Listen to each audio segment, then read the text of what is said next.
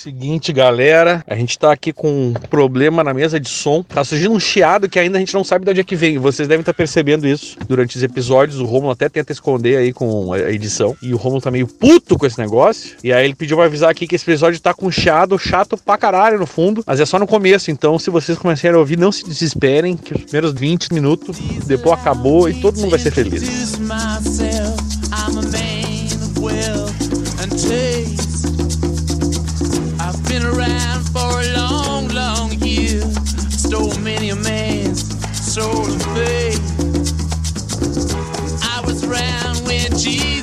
Christ had his moment of doubt and pain.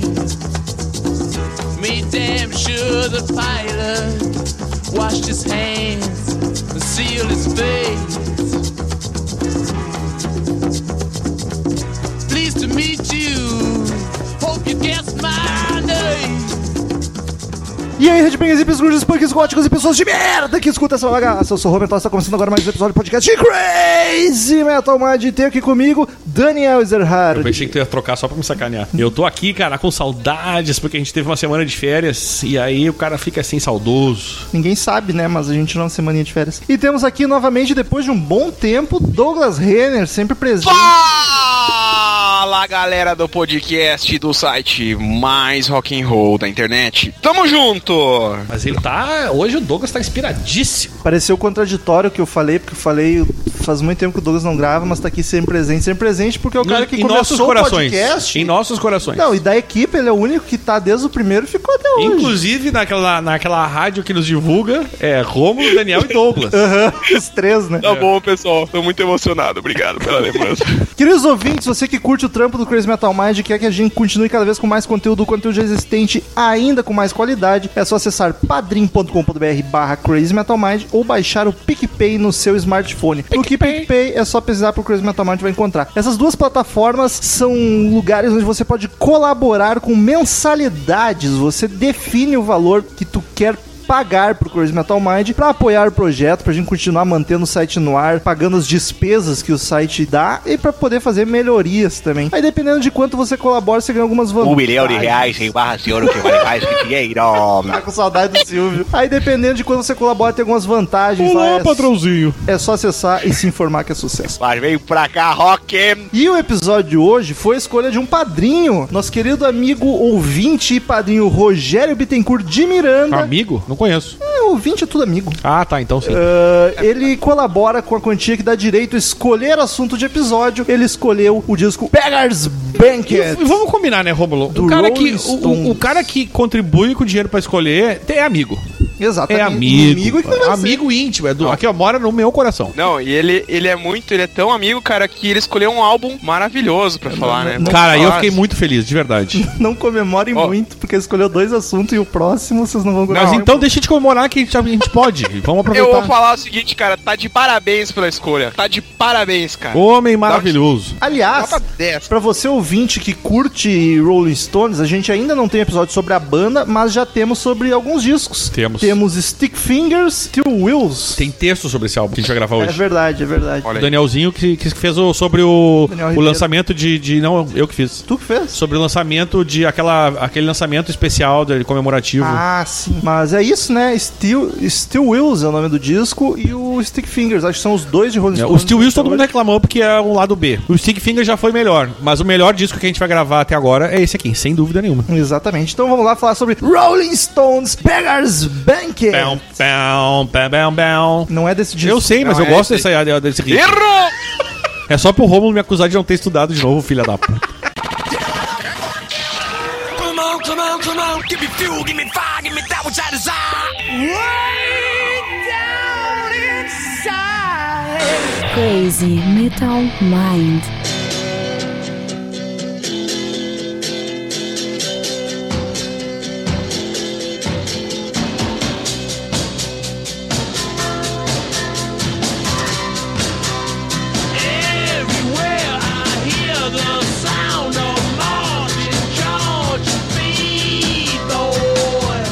É o nono disco de estúdio dos Stones lançado nos Estados Unidos. Na Inglaterra Isso. é o sétimo. O Rolling Stones tem essa confusão louca de discografia de Estados Unidos e Inglaterra. É um inferno isso, né? Ah, cara. É pra quê? Merda. Lançaram mais nos Estados Unidos. O que é curioso, né? Porque normalmente em casa eles deveriam. O som que eles fazem é muito mais americano do que inglês, cara. Acho. Acho bastante. Esse negócio do, do, do country, mais. do, do. É, é bem, é muito americano. Nesse disco. Esse sim. Esse bastante, inclusive. E o disco foi lançado em 68, veja. 68? Acertou. Crazy Metal Mind, como sempre, acertando os aniversários na trave. Na né? trave. E eu, 49. então, o ano passado a gente fez o texto de aniversário, 50 anos. Não, 50 seria. 68? Nossa, eu viajei fora. Isso, a gente errou por um ano. 51. Isso. Então, o ano, aquele texto que eu fiz foi por causa do, do 50 aniversário que teve um lançamento especial. Nossa. Inclusive, eu- foi o que eu escute- escutei hoje no, no Google Play. É o, o- o disco de, o de aniversário, remasterizado, blá blá blá. E, e aí, então, só pode dizer que o- não passou em branco. A gente só não teve podcast. Quero saber, faz tempo que eu não faço essa pergunta aqui quando a gente grava de banda. Ainda mais faz tempo que a gente não grava de uma banda onde todo mundo tá gravando gosta pra caralho. Douglas Renner, é o teu disco favorito dos Stones? Tava é queimando difícil. pauta um pouquinho antes do começo. Ah, eu nunca parei pra pensar isso, cara. Stones é difícil, na Cara, verdade. eu nem lembro Ah, todos é os discos dos muito Stones quais são as músicas. É que é, e é muito espalhado. É. Nossa, é muito difícil. Eu vou, posso ficar em cima do muro, cara. Eu não sou de ficar em cima do muro, Ô, mas Douglas, eu vou ficar. vamos dizer que assim, ó, é, é o dos melhores. É, acho, acho que é assim, ó, justo. bom, ah, só pra não ficar, pra falar, a discografia é enorme, enorme, enorme, É. enorme. Mas assim, ó, do, sei lá, eu não sei quantos álbuns são, como vocês falaram, tem a confusão ainda pra ajudar, né, o cara. Mas tá entre os meus três favoritos, assim, com certeza absoluta. assim. É um puta de um álbum esse aí, cara. Mas é muito difícil falar que é o melhor, porque os caras. Ó, a gente tá falando dos Rolling Stones, cara. É uma das maiores bandas 25 de todos os tempos. Caralho, é impossível. é muita, muita coisa boa, cara. Mas muita assim, coisa boa. eu, eu não, nem vou passar a pergunta pro Daniel, Eu, eu mim, porque só a quero, gente não, tá junto, não, tá eu, todo mundo eu- no eu só quero dizer, fazer um adendo aqui. É, é- é dos, dos melhores. E, da, e, e até a época do lançamento dele foi o melhor dos Stones pra mim. É, sim. É que o, o Rolling Stones não tem um Dark Side of the Moon, como a gente costuma falar. Ele teria quatro. São os quatro principais discos que começa com o Beggar's Banquet, É. aí vem o Let It Bleed, Pra o frente Stick melhora. Fingers e o Exile on Main Street. São os Isso. quatro classicaços deles. E tem coisa muito boa dos anos 90 deles também, cara. Sim, Tem, sim. tem, tem. O Voodoo Lounge, é Os um anos- baita do álbum. Voodoo Lounge é maravilhoso. É maravilhoso cara, Maravilhoso. O Tatu Yu de 81 eu Também, gosto Tatu Yu é bom. Também, Só também. que assim, então, a minha definição, já que a gente tá aí, a- a- a- então, digamos assim, até o nono disco dos Estados Unidos e sétimo na Inglaterra, este é o melhor, sem dúvida nenhuma. Agora pega o desafio falar um podcast sobre Stones, né, cara? Olha só, a gente tá no começo do, do podcast e é tão difícil, cara. Olha só porque a gente falou. A gente falou de um álbum dos anos 90, dos anos 70, dos anos 80. É só coisa boa, cara. Stones é. Ah, os caras são muito foda. Mas viu, Metal? Uma coisa assim, cara, pra falar. A gente tá falando de um, de um álbum de 68 e o, o Daniel comentou que fez então um artigo que ano passado fez 50 anos. Cara, é impressionante assim, ó, pro ouvinte que tá nos ouvindo nesse momento. É um álbum de 50 anos e parece que ele foi feito ontem. Ele parece que foi feito ontem, cara. Ele tem uma sonoridade assim, ó, atemporal, atemporal. Ele envelheceu se eu muito bem. concordo com isso. tipo, não, ele é maravilhoso, sensacional, mas eu acho um pouco datado Cara, no e aí que de tá. ser folk demais e folk hoje em dia. Mas, cara, isso é uma coisa que o, Sto- o, o- o Stones gosta de fazer até hoje. É, tá ligado? sim, o, o- mas- eu, eu, eu vou te dizer que eu concordo com o Douglas no termo. Eu, eu eu não digo- acho que é um disco datado. Eu, Aí vou, que tá. eu vou chegar lá. Eu vou chegar lá nas músicas lá e vou explicar por que, que eu tô falando isso no começo do podcast. Mas quando eu digo datado, eu não tô dizendo como um demérito de nossa envelheceu mal. Não, eu só acho que ele tem cara de música antiga. Me soa, bom. me parece, não sei.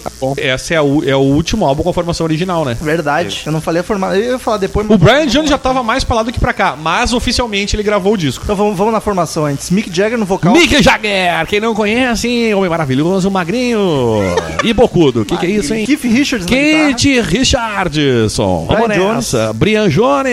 Na guitarra também. Guitarrista, hein? Bill Wyman no baixo. Bill Wyman. O que, que é isso, Rômulo? É do tempo que o Stones tinha baixista. Tinha, hein? E é sucesso. Charlie Watts na bateria. Charlie Watts. Esse mesmo. É, o Brian Jones já tava loucaço, né? Ele foi preso não sei quantas vezes. Não, disseram que ele, ele contribuiu muito pouco pro álbum, porque ele, ele chegava tão chapado que, tipo, o, o, o Mick Jagger disse que teve. Depois eu vi chegar numa música específica que ele disse que esta música eu- foi a, ulti- a última coisa que eu me lembro dele fazer, que a gente conseguiu sentar e fazer com ele sóbrio. Sim. Porque disse que na maioria das vezes encostava ele dentro de uma cabine, tá, consagrava aí dentro e disse que, que ignoravam ele, tá ligado? Aham. Que o, até o Mick Jagger dizia pro produtor, meu, pega esse cara e some ele na minha frente, tá ligado? Que a gente não aguenta mais. Ele, ele morreu no mesmo ano. Ele morreu, acho que no ano seguinte, se eu não me 69, engano. né? Foi 69. Mas eu tô chutando, eu É. acho que foi Foi 69. 69. Ele é do clube dos 27, né? Brian Jones. Foi um dos primeiros, né? Sócio fundador. Mas então, a sonoridade da banda. Esse disco marca a saída dos Stones do psicodelismo louco que eles estavam naquela onda da Sgt. Peppers, que levou todas as bandas dos anos 60 junto. Eles saíram do psicodelismo, que era o último disco, que era o. aquele nome maluco. The, The Satanic Ma- Majesty's Request, que era o psicodelismo puro dos Stones. E aí esse disco marca a volta pras raízes. Mas assim, eu nem acho tão volta pras raízes, não, porque eu acho um disco bem folk, mais folk do que qualquer outra coisa. Eles estavam bem caipira Country, né? Um countryzão, na verdade. É.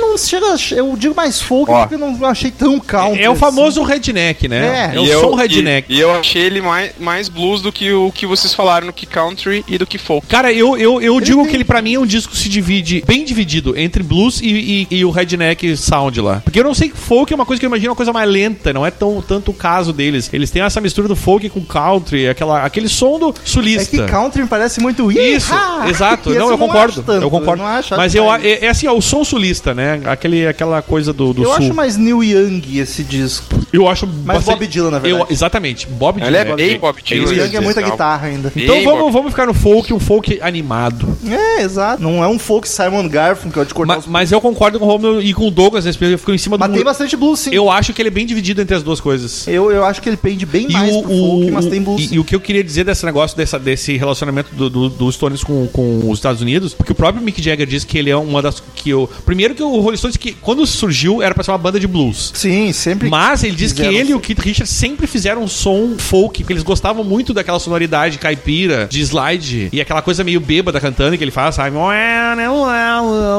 O Stones é a banda mais americana das, Das inglesas. grandona inglesas, das antigas inglesas. Sim, né? sem dúvida nenhuma, sem dúvida nenhuma. Porque esse álbum, tu diz que os caipira americanos estão muito Total. redneck. E o blues americano. Também, né? Eles, é muito americano esse álbum, na verdade. É, nossa, a gente vai falar tanto, né? Se ele fosse um álbum feito nos Estados Unidos, ninguém ia falar nada, cara. E dos músicos do, do disco, quem que chama mais atenção pra vocês? Ah, cara, eu não sou, eu sou suspeito, mas o Mick, eu sou muito fã do Mick Jagger, eu adoro a voz dele. Ele tem, eu, eu gosto que- porque ele tem um, tem, ele, ele consegue variar bastante os vocais. Ele não é aquele cara que canta só de um jeito, entendeu? Versátil. Ele versátil, muito obrigado. Ele faz aquela voz do folk bêbado, ele faz a voz do blues arrastado, ele faz a voz do rock and roll. É a voz do Mick Jagger, mas com várias nuances. E eu, eu gosto muito disso, eu gosto muito dele como vocalista. Eu acho ele muito pouco valorizado, cara, no meio da É. música do rock and roll. No, no- no ponto de vista vocal, tu tá falando, né? É, porque quando fala, assim, é, quando fala de Mick Jagger, nossa, é o dinossauro, mas ovacionam basicamente a presença de palco. Mas, cara, a voz dele é muito foda. Não é nossa, que vocal É porque ele não é um cara que faz agudo, Não, isso. é. Ele não é um cara É que faz isso. agudo, que É aí rasga que eu queria a voz. chegar, cara. Mas essa é uma característica dos Stones. Os Stones não é uma banda exagerada. Mas, gente, tu tá Exatamente. falando de blues e folk, como é que tu vai fazer um vocal? os- Como é que tu vai gritar? os- É folk e blues. É Exato, mas, mas se você pegar toda a carreira do- dos Stones, cara, você não vai ver o, o- o Mick Jagger forçando, assim, querendo fazer uma coisa de coisa heavy metal. Mas ou não uma precisa, coisa pop. né? Não, não precisa, mas, mas aí é que tá. É, é isso que é, o, que é o bacana, que é uma característica dos Stones, cara. Eles, eles sabem encaixar certinho e na medida o negócio. Não, eles não, não, não forçam muito. E tu disse bem, eles- Douglas, a banda inteira é assim, não é só o Mick. Não, é, o não é. Charlie Watts é o mais virtuoso porque é do jazz furioso ali, a batera. Mas, cara, Mas mesmo a, ba assim- a batera tranquila, a percussão é tranquila, o, É. o, o baixo, sim. E não tô dizendo que é tranquilo no sentido, não, os caras, os caras são excelentes, cara. Nossa, a gente tá falando Kit Richards. Tipo, os, os caras são muito fodas, assim. Só que talvez eles sejam tão fodas justamente por não querer forçar muito. Saber até onde a qualidade deles vai e não querer fazer alguma coisa assim, uma- um experimentalismo, alguma coisa assim, muito, muito fora da, da característica deles. Saber compor acima de tudo, né? É. O, o- o- esse, esse disco ele só não foi mais folk por causa do Keith Richards, porque a primeira música que nós falaremos daqui a pouco, que tem um ritmo que é pra ser samba e tal, né, ela era pra ser folk original. E o Keith Richards falou, cara, quem sabe a gente não faz troço mais ritmo Macumba. africano, um samba, assim. É Excelente ideia, né? Acho que deu, deu uma cara toda especial pra... pra que foi- chega, a gente vai chegar lá. Mas o, o destaque pra mim é o Mick Jagger também. né? Eu acho a, a voz dele, as melodias muito boas. Apesar que os violões me agradam muito. Provavelmente é culpa do Eu gosto Keith, pra caralho. porque o Brian Jones já tava em outro planeta. Mas os violões são muito bons também nesse disco. Mas pra mim, assim, o Mick Jagger sem sombra de dúvida. Eu pontuei a mesma coisa, cara. Então eu não vou, não vou me alongar muito no assunto do, do destaque do álbum. É o cara. né? O Kid Jagger é o cara, não adianta. É um dos grandes, é um é um dos grandes frontmans da história do rock, né, cara? Com Ah, sim. certeza, cara. Top Puta cinco. que pariu.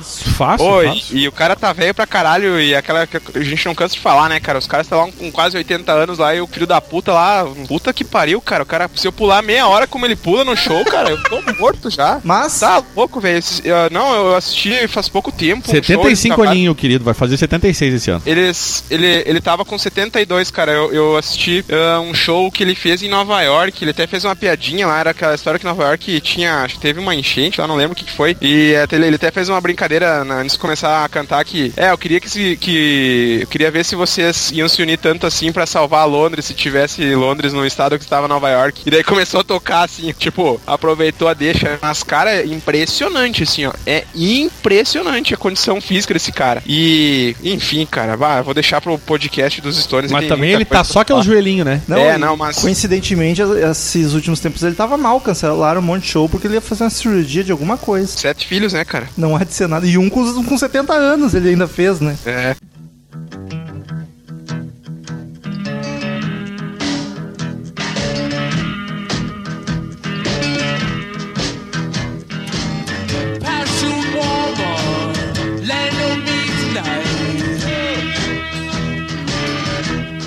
Produção do disco. Muito boa. Sabe que tem uma curiosidade, né? Que esse disco Nota fo- foi lançado. 10. Esse disco foi lançado com um erro na masterização. É isso que eu e as queria falar. músicas ficaram mais lentas. Só em 2002 que lançaram o- a versão E corrigida. ele ficou 30 segundos menor do que era pra ficar. Deve ser tão perce- Não, maior, é na verdade. Ele ficou porque eles, eles deixaram mais lento, então mudou, muda um pouco o tom, a afinação e muda a- o tempo, né? Mas só que é baterista nota isso, né? Mas, tipo, aí quando fizeram a, a, o- né, a masterização normal pra voltar pro tempo original, o, o disco ficou 30 segundos mais curto. Ou seja, é uma diferença de menos de um segundo por música, né? Então tu vê que não chega a ser absurdamente. Tal, eu- seria até interessante ouvir os dois um ao lado do outro, assim, pra ver qual é que é. Mas o- no Google eu ouvi a, a- a edição de aniversário de 50 anos do ano passado, então não sei. Eu já ouvi a versão que era pra ser a original. Não era, aquilo ali era, era o tempo original, era, era aquilo lá mesmo. E a, a gente tá falando de sonoridade, cara, esse la- lance de ser meio roots rock, aí, country, hard, sei lá, folk. E, mas esse, é o- apesar de ter ido pras origens do rock, ah, é um álbum que tem experimentação pra caralho, porque tem cítara, tem tabla, tem melocotom. Esse povo tem, gostava tem de um brincar. mon- o meu, tem Melocotom? muito- É, o melocotom. Ah, o Douglas não conhece o melocotom? Todas não escutam Crazy Metal Mind. É. Essa é a piada de- do episódio 200 em diante. vai, É, por aí. sabe. E tinha, ne- nesse ponto eles experimentaram pra caralho, acrescentaram um monte de, de, de efeitos e instrumentos. Inclusive, o, o- tem um tecladista no álbum que ele, que ele já tinha tocado com outras bandas grandes. Frank Aguiar. E, e- O Douglas ficou realmente chocado. Melocotom. O quê? E o que, que vocês acharam da capa desse álbum? Qual então, vamos, vamos chamar A capa original. especialista? pô. Nós temos duas capas, né? Daniel, por Nós favor, temos- pra capa do disco, vamos, vamos chamar a Natália, que é a avaliadora de capas oficial do Crazy Metal Mind. Então, tô vendo um banheiro. Os ouvintes que não podem ver a É, capa. né? isso. Um banheiro. Eu por um momento levei um susto, porque eu vi uma mão assim, tipo, pedindo socorro, mas era só um desenho. Aí tá tudo bem, beleza. É um monte de coisa escrita na, na parede. Tipo, ah, fulana é uma vadia. Aí outro assim embaixo, não, não é não. Sabe, né? Vocês não, não sabem como é que é? tipo banheiro, não. assim. É, é banheiro sujo, né? É isso aí. Porra, é um banheiro podre, é um banheiro sujo, é um banheiro nojento. Não tem nada. Aqueles que vocês vão nos barzinhos aqui de Porto Alegre, vocês vêem esses banheiros cu aí. O pessoal achou muito ofensiva aquela capa e aí mudaram pra essa aqui. Tá me É. brincando, né? Mas tá bem É, nojento aquele banheiro, mas eu não sei se é dessa capa, né? Meu, meu- Pensa numa tela branca escrito Rolling Stones Begards Banquet. É isso aí. É um convite para o banquete dos Rolling Eu Stones. não acredito que eu fui chamada, limpei meus pezinhos pra vir aqui. Eu achei ver. que tu ia desenvolver melhor aquele banheiro. Já foi bem Fiquei melhor, um pouco decepcionado. Mas eu não tenho o que dizer daquele banheiro. Tu já foi bem melhor, hein, Nath? Eu acho que É que tá- assim, ó, tu não, tu não colocou na cabeça dos ouvintes a imagem do que que é o banheiro. Perdeu o brilho, perdeu. Aquele negócio da sujeira, da, da, da nojeira, daquele pessoal bêbado e drogado usando aquele banheiro, riscando as paredes. A Nath tá aquele artista decadente, sabe? Já passou o áudio. Ela virou a estrelinha, a estrelinha. Agora ela Acabou o cobra. Ela vai querer cobrar pra fazer isso. Enfim, ah, acho bonitas as capas. Inclusive a do convite. Olha que desgraça. Acho a do convite bonita também. Que acusaram de ter imitado os Beatles, né? Porque o, É. o White Album saiu um pouquinho antes, um mês antes, eu acho. Ai, como os Beatles são criativos. Nada a Nossa ver. senhora. Nada a Puxa ver. vida. Só porque tem uma capa branca ali. Aí agora, ah, os caras agora vão patentear agora um quadro branco, pô. Nada. Exato. Tomar no cu deles. Mas, Mas o, o, o, o- Rolling Stones tem essa característica de ser de transgressivo, cara, de querer colocar uma coisa assim diferente Sim, botaram mesmo. outra vez o cara com a Tantos salsicha das calças lá, porra. É, não, é, é- sempre que é polêmica, eles, eles é uma banda que sempre quis trazer a polêmica pro lado deles, cara. Eles conseguiram isso a carreira inteira e os caras têm muito do sucesso deles acreditado as polêmicas que eles trouxeram. E eu falo mesmo, esse negócio é verdade, cara. É polêmico, mas é polêmico. Tem um, Bo- um Bob Dylan escrito ali também, né? Tu viu? Bob Dylan Aonde? Dream. Ah, sim, ali, aham. E foi a única coisa que eu consegui ler. E Love ali nos dedos, o resto tá muito pequeno, não. Isso, é. Acho que tem o nome do produtor também. Ah, tem ali o, o símbolo da anarquia clássico, né? É, tem o dos. Gips também. Tem ali o que é aquela cruz ali, o que é aquilo ali, é aquele símbolo. Ah, um símbolo de um deus egípcio, eu acho. Não, não, Isso aí é o 7. uma estrela de Davi. Cadê o símbolo da anarquia que eu não vi? Ali bem embaixo do The Rolling tem um verde ali, ó, tá vendo, ó? Aquilo não é da anarquia, rapaz. Aquilo é o símbolo Não? do movimento hippie. Ah, é a mesma coisa. Anarquia, meu anarquia Deus. é o A, aquele no círculo. É o A, é o arriscado aquele, mas agora eu tô É o vendo mesmo, é, ele é um é, o- é, o- é, o, é o hip, é o hip mesmo. Mas Olha o ali, melhor- É tudo a mesma coisa, Olha cara. ali, ó. É tudo a mesma coisa. Mas o melhor foi o é a mesma coisa, cara. tipo, o hippie, os punk, Anar- foda-se. Anarquista e hippie é tudo a ver, hein? Então, tudo contra o Bolsonaro. É, mas isso aí todo mundo de bom senso é. Bom senso. Tá ok? Vamos. Eu não gosto que é contra mim. Tá errado. Mas você ouviu agora o pior Bolsonaro do mundo. Não, o pior é da Natália. Enfim, Daniel, vendagens, paradas e críticas. Ah, não tem vendagens, mas tem o- as, as críticas. Cara, 90% Das, das publicações deram nota máxima pra esse disco. All Music, nota máxima. Boston Herald, que é bom falar da, né, dos vários Da países aí. Nota máxima. Music Story, nota máxima. Rolling Stone, nota que suspeito, nota máxima. O guia de álbuns da Rolling Stone, nota máxima. A NME, que foi o que é uma bosta lá, não deu nota máxima. E, e entre outros. Mas, cara, as que importam, todas deram nota máxima pra esse álbum. Ele foi um álbum que foi, já foi incluído na. a- como é que é? A livraria básica do- do- das gravações lá de, de 50 a 60. Dos, não, dos anos 50 e dos anos 60. Ele já foi incluído no, no- da- Rolling Stone na lista dos 500 maiores álbuns de todos os tempos em 58. A VH1 já botou eles em sexa- 67 lugar nos melhores álbuns de todos os tempos. E ele também está no famoso livro 1001 álbuns para ouvir antes de morrer. E o Com Justiça, que é um belíssimo álbum. As vendagens, Romulo, eu não achei o número de vendagens aqui, infelizmente. Então, eu achei, Danico. Que... Achei. Então vai lá. Um milhão de cópias, platina nos Estados Unidos. Inclusive- Ouro na Inglaterra, veja você. Ele foi melhor nos Estados Unidos do que na Inglaterra. Ah, mas é que é um som total E americano. no Canadá também foi ouro. Mas. Inclusive, depois desse disco, todos os Stones começaram a alcançar um milhão de cópias nos Estados Unidos. Depois dele É, em porque, sem diante. dúvida, este até o momento deles foi o melhor, sem disparadaço. Eles estavam no auge, né? Mas tu sabe que os álbuns anteriores, que foram mais pops, também não foram, não foram mal. Não, Eles tiveram, inclusive, mais tempo nas paradas do que esse álbum. olha aí. Mas esse acabou vendendo mais. Eu posso só abrir um parênteses aqui, Metal e, e Daniel, só pra fazer um comentário bem rápido. Tô faz horas pra falar isso aí, tô es- deixando, esperando a deixa e não vem a deixa.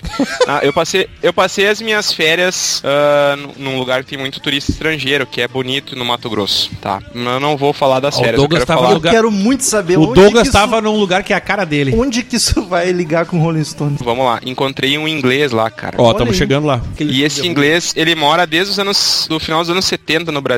E tem o testemunho ocular que a Maga tava do meu lado, me ouvindo conversar com o cara. E esse cara. E tu conversou em inglês ou em português? Eu conversei em português, mas ele mora desde o final dos anos 70 no Rio de tu Janeiro. vai cara. saber ele quantas fala- drogas ele ele fala, ele fala português melhor. Não, ele era. é, Ele era. Eu fiquei sabendo, eu reconheci. Entendendo o sotaque que o Douglas. Não, o sotaque que ele tava conversando com um canadense, cara. E eu reconheci pelo sotaque que ele era britânico. Eu tô foda, né? Vamos falar. Que homem real. maravilhoso esse Douglas. Cara, eu, eu- depois eu vou contar a história que eu tive com. que eu conversei lá, ajudei um finlandês, cara, lá, mas essa é outra história. Meu tá. Deus, mas tu Esse- tava na é, ONU? não, eu sou, eu sou. Tenho Street Fighting Man e tenho International Man. Douglas Renner. Mas, Agora vamos continuar lá. Detalhe, nunca saí do Conesul aqui. Falando com o inglês, cara, conversando com o cara, o cara já velho, com 70 e poucos anos, né? E aí eu toquei no assunto, cara, do CMM e tal, do, do rock and roll, não sei o quê. E ele contou, cara, que foi num bar, quando ele era jovem, ele era... Jovem. Ele foi, foi num bar, ele ia num, num bar lá em Manchester, que ele é, ele é natural de Manchester. E nesse bar tocaram várias bandas que ficaram famosas na Inglaterra, na Europa. E ele ouviu, segundo o relato dele, ah, e ele me descreveu o cara assim, ó, de uma maneira que, pô, se o cara mentiu, ele me mentiu muito bem. Que ele foi num, num show, cara, do início de carreira dos Rolling Stones, cara. E ele conversando assim, comentando que ele tava com quatro amigos e entre eles eles chegaram a esse consenso que essa banda faria muito sucesso. Agora é fácil. É, ele falou, é, hoje, é isso, é o comentarista da Globo, né? Principalmente o pós-jogo da Globo, né? Que os caras só comentam depois do replay. Tá, mas enfim, é só pra fazer esse parênteses aí, cara, que foi muito legal de ouvir de um cara, de um inglês, um britânico, E ele tava sóbrio? né, que tava sóbrio, então não era Não, britânico. não, eu, raiz. eu, eu pergunto porque eu e o Roman, uma vez no, no show do The Who, a gente encontrou um inglês que tava muito louco, No velho. show do The Who, um inglês vindo do É, The Who em um, Porto Alegre. o, o inglês vende ruim em Porto Alegre, foi sensacional. E ele tava muito louco, mas enfim, porque inglês é tudo assim, né? Aham. Ah, eles. É, Não, tanto que na verdade ele tava sóbrio, mas ele tava no. tomando cerveja, né? Com certeza. Ah, isso eu queria Mas saber. pegou cedo. É, não, isso é. É que era. É que não, cara, era tipo fevereiro, assim, sol da tarde rachando, na sombra tava calor. Lá é calor em qualquer lugar, né? Então. Mas era só pra contar. Só pra contar uma história rápida. Foi bem legal conhecer um inglês que viu os Stones. Como é que era o Quantos, nome dele? quantos anos esse cara tinha, tu tem ideia? Era. Era Eu Peter, o nome dele.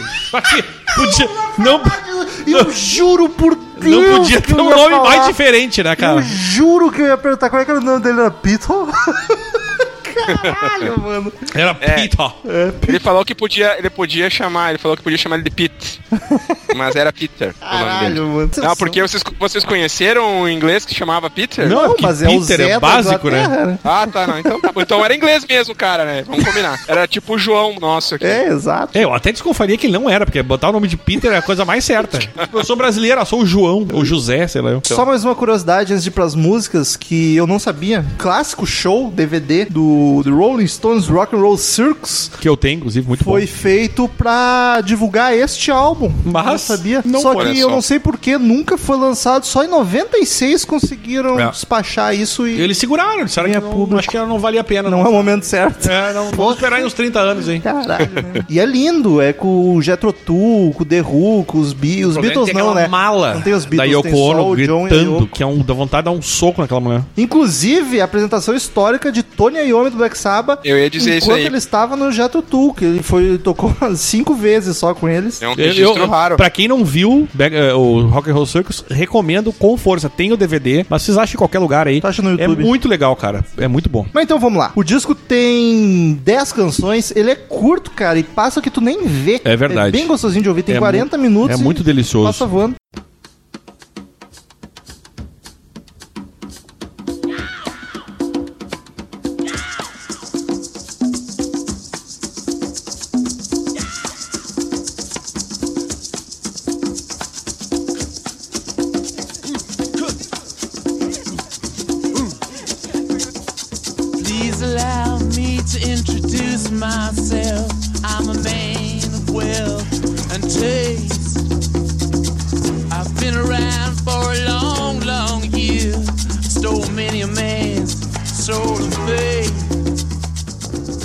Com Sympathy for the Devil, que Que é a música que eu tinha dito no início, que era pra ser em folk, e o Keith Richards, vamos botar um. Ele, ele fala que é samba, mas aquilo ali de samba não tem nada. é, não tem nada, é samba pra um É, inglês, é um, né? é um ritmo, é tipo uma batida de africa, ritmo africano. Aliás, o samba é um, basicamente, veio do ritmo africano, Sim. mas ela não tem o samba clássico, assim, ela é uma batida nos bongozão, assim. É, isso aí ele tava no Rio de Janeiro, numa das. eu Sei lá, cara, o cara veio mais de mil vezes pro Rio de Janeiro. Ele passou do lado do terreiro de Macumba. É samba. Ele ouviu o Do jeito- pessoal fazendo Macumba. E, e não tô falando, falando isso de uma maneira pejorativa, por favor. Não, mas é, Tá. do jeito que o Douglas tá contando, parece que ele tá supondo isso, E- mas não, foi isso e- aí mesmo. Não, eu, gente? eu tô É, fazendo né? uma, Parece que ele eu tá tô fazendo supondo. uma afirmação, não é uma suposição. Parece que ele tá contando, ah, É, que o imaginando jeito que ele tá que- contando é. parece que tu tá deduzindo E- que foi isso, mas não e foi aí, mesmo. E aí, cara, ele, ele pegou. Isso ele já falou, cara. O que eu tô falando aqui ele já falou. Eu não tô falando, ah, e tal. Já, já, já teve entrevistas, enfim. e ele incorporou e tinha tudo a ver, né, cara? Porque é um, o ritmo africano é um ritmo pra nós aqui, cultura cristã ocidental, ocidental capitalista é um ritmo pagão, é do capeta, tudo é do capeta, tudo Tá que não errado! é cristão é do capeta, tá errado, é. Tem que acabar isso É, não, aí. tá, não tá certo isso aí. E, cara, fechou. E tem. eu agora eu vou fazer uma pergunta pra vocês aí, Daniel e Metal. Tem música do- dos Stones mais polêmica que essa? Polêmica, não sei se é o caso. Acho que Na não. verdade, essa foi, foi um grande lance deles, porque, segundo dizem, foi pro, pro marketing da banda foi sensacional, porque ela, é- é- ela começou com esse negócio de satanismo e tal, e bababá, e com esse, esse ritmo africano, que é pra ser um samba, mas fica aquela coisa meio. Que nem tu falou, né? de- de- Elementos afros. Isso. é, elementos, E- Vou, elementos- vou jogar aqui, ó, sem pensar muito. Será que foi a primeira a ter essa polêmica de satanismo? Das Não grandes, pelo sei, menos. Não, não, Não sei. não, não. O Não? Douglas tá Foi com o Robert. Johnson, né, que ele começou, e Ah, daí. verdade. Putz, é. Mas enfim, e aí diz que isso foi pro marketing da banda foi ótimo, porque os, os Beatles eram os limpinhos de Deus. E os, e os Stones acabaram, eram, eram os bad boy, né? E isso acabou eh, aumentando ainda mais essa história deles, de ser os caras do. Porque estavam envolvidos com ocultismo, tá ligado? Então tinha todo esse. Isso, é. esse eles consideram esse aspecto ao contrário dos Beatles. Então eram os, os, Isso os sempre garotos ajudou bonzinhos e eles os na garotos carreira deles, malzinhos, cara. assim. A carreira do- dos Stones, cara, assim, ó, ela só se perpetuou porque eles sempre tiveram esse elemento do lado deles, cara. Os caras usaram esse, como vocês falaram, isso. senão não eu- durava, quando eu né, falo bagulho? polêmica, eu falo da- dessa questão justamente de- do marketing mesmo, da, da parte de divulgação da banda. Porque, por exemplo, uh, vamos lá, tá, eu tenho, eu tenho várias bandas que são associadas ao satanismo. E essa música dos Stones aí, meu Deus, os caras são do capeta, os caras fizeram É, um mas, mas- mas só pra deixar claro que o, o Mick Jagger sempre, sempre esclareceu que essa música não é sobre satanismo. É sobre o lado, o lado, o lado mal das pessoas. A maioria das Entendeu? músicas satânicas não são satânicas, que nós interpret... que foram interpretadas na época como Mas, satanismo. cara, isso nem tem como, porque se tu, se tu olhar a letra, ele tá justamente falando de, de, de, de épocas, de, de acontecimentos ruins da humanidade. Então Bom, ele fala sobre letra- o lado ruim das letra- pessoas e ele é representado como se esse, esse elemento, o, o, o, o Devilzão lá, O mal. ele tivesse passando por todas essas fases, ele tivesse lá, entendeu? Mas, é, é como se fosse o diabo cantando primeira Isso, pessoa. mas né? é que isso foi, o- é- isso foi uma inspiração que ele teve por causa do livro que ele ganhou da namorada dele na época, a famosa Marianne Faithful, né? E ela era uma mulher que vinha de um. Ela tinha uma. Ela era de classe alta e tal. E diz que ela ajudou muito o, o Jagger a, a- a ter novas ideias, porque ela apresentou outro mundo pra ele, de outras culturas e tal que ela tinha. E, e esse, e essa música foi inspirada nesse livro que chama-se The Master and Margarita, que é um livro de um russo chamado Mikhail,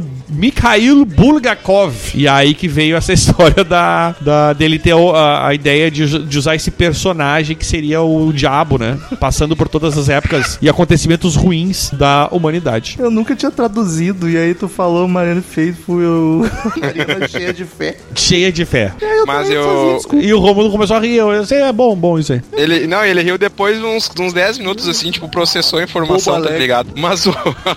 mas, cara, é, basicamente é uma carta de introdução do capeta, né? É o capeta se apresentando, né? Claro que não é uma música satanista, é óbvio que não, né, cara? Mas tem todo, todos os elementos da maldade do ser humano, né? Que, que a gente. É o estereótipo do capeta, né? Que- O que, o que nós aqui, como eu falei, os ocidentais cristãos capitalistas, definimos o capeta daquela forma, rico e tal, das maldades. Na verdade, não tem a ver com jogo. capitalismo nem com sociedade É. ocidental. Cada um, Isso. dentro dessa cultura, define o diabo de, de uma forma diferente. Assim como Deus, É, né? O bem e o mal, né? É, isso, isso. Yang, o enfim. Deus e diabo, bem e mal, cada um tem lá suas definições do que que Bolsonaro significa e isso. Haddad? Nossa É. senhora, pelo amor de Deus. Vai, E- vai, ma- vai, vai. Mas tem uma história, cara, do. tem- tem- na verdade, tem duas curiosidades, né? O- uma que o. Teve um durante um show, o cara foi esfaqueado em 69 e eles. Olha aí, eu sei E, como é que é isso! e a- parece que a briga começou no meio da- dessa música, mas o esfaqueamento foi na próxima, que era Under My Thumb, que é uma música animadíssima. Só que os Stones pararam, ficaram sete anos sem tocar essa música ao vivo por causa desse, desse acontecimento aí. pecado. Que na verdade nem era culpa dessa, era outra música. Mas começou, não, claro, não E a começou outra por causa eles disso. tocando a dar com É, pau, né? Tipo, Under My Thumb, que o cara pá, pá. E a, a outra história que eu esqueci, inclusive. Mas daí depois eu lembro. Mas vamos, vamos fechar aqui já, que é melhor do disco. Não. Não? Da do disco? Pode ser, sim, pode ser. Mas, cara, é, É, é, é que uma eu acho maiores, difícil. dos maiores clássicos da, Da banda. da mas, banda, mas né? eu fecho, eu fecho. Eu fecho. Vou, eu vou, vou, vou riscar isso aí, é melhor do disco. Douglas não É. fecha com a gente? Não, com certeza, sem dúvida. Ah, e. Mas, mas o importante é ressaltar, né, Metal? Não é um álbum com apenas uma música boa. Não, jamais. Putz, eu diria. Certo? Todas são boas. Tô- E, Todas. e, e, pra, e pra fechar também, assim, pra não se- nos entender muito, que não é um, um- o podcast não é de uma, de uma música só.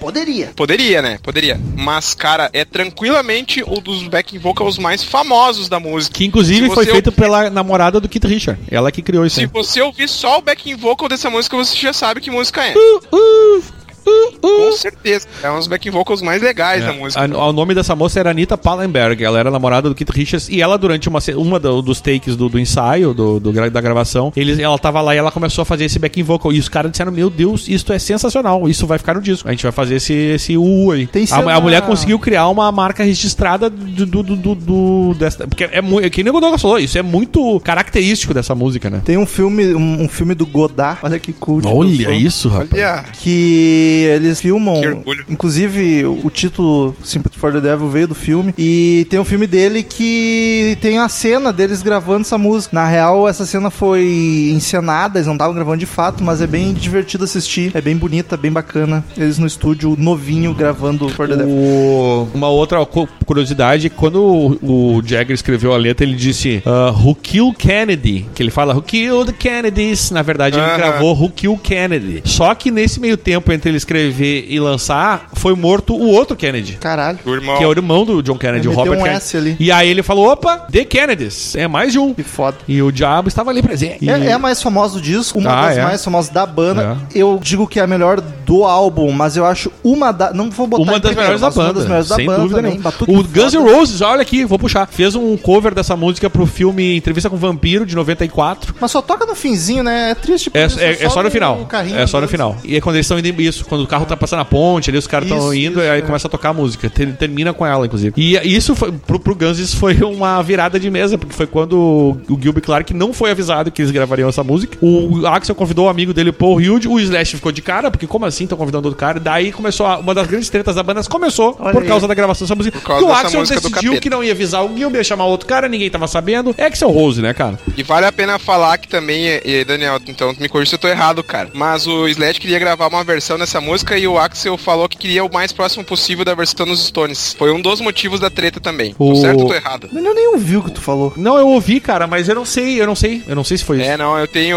eu tenho informações aí naquele site maravilhoso chamado Whiplash. O um Slash, filme, o, o, mas aliás, esse- esse filme é muito bom. O filme é massa Conta a história de É um o casal de vampiros Isso. que se apaixona por uma criança. A Kirsten Dunst, se não me engano, é a, é a- é a criança. Eu achei que você tava falando do filme Whiplash, mas tudo bem. Mas eu, outro belo filme. eu queria dizer que o Slash tem uma frase muito boa sobre essa música, que ele diz assim, ó, se você sempre imaginou como seria o som de uma banda se separando, ouça esta música.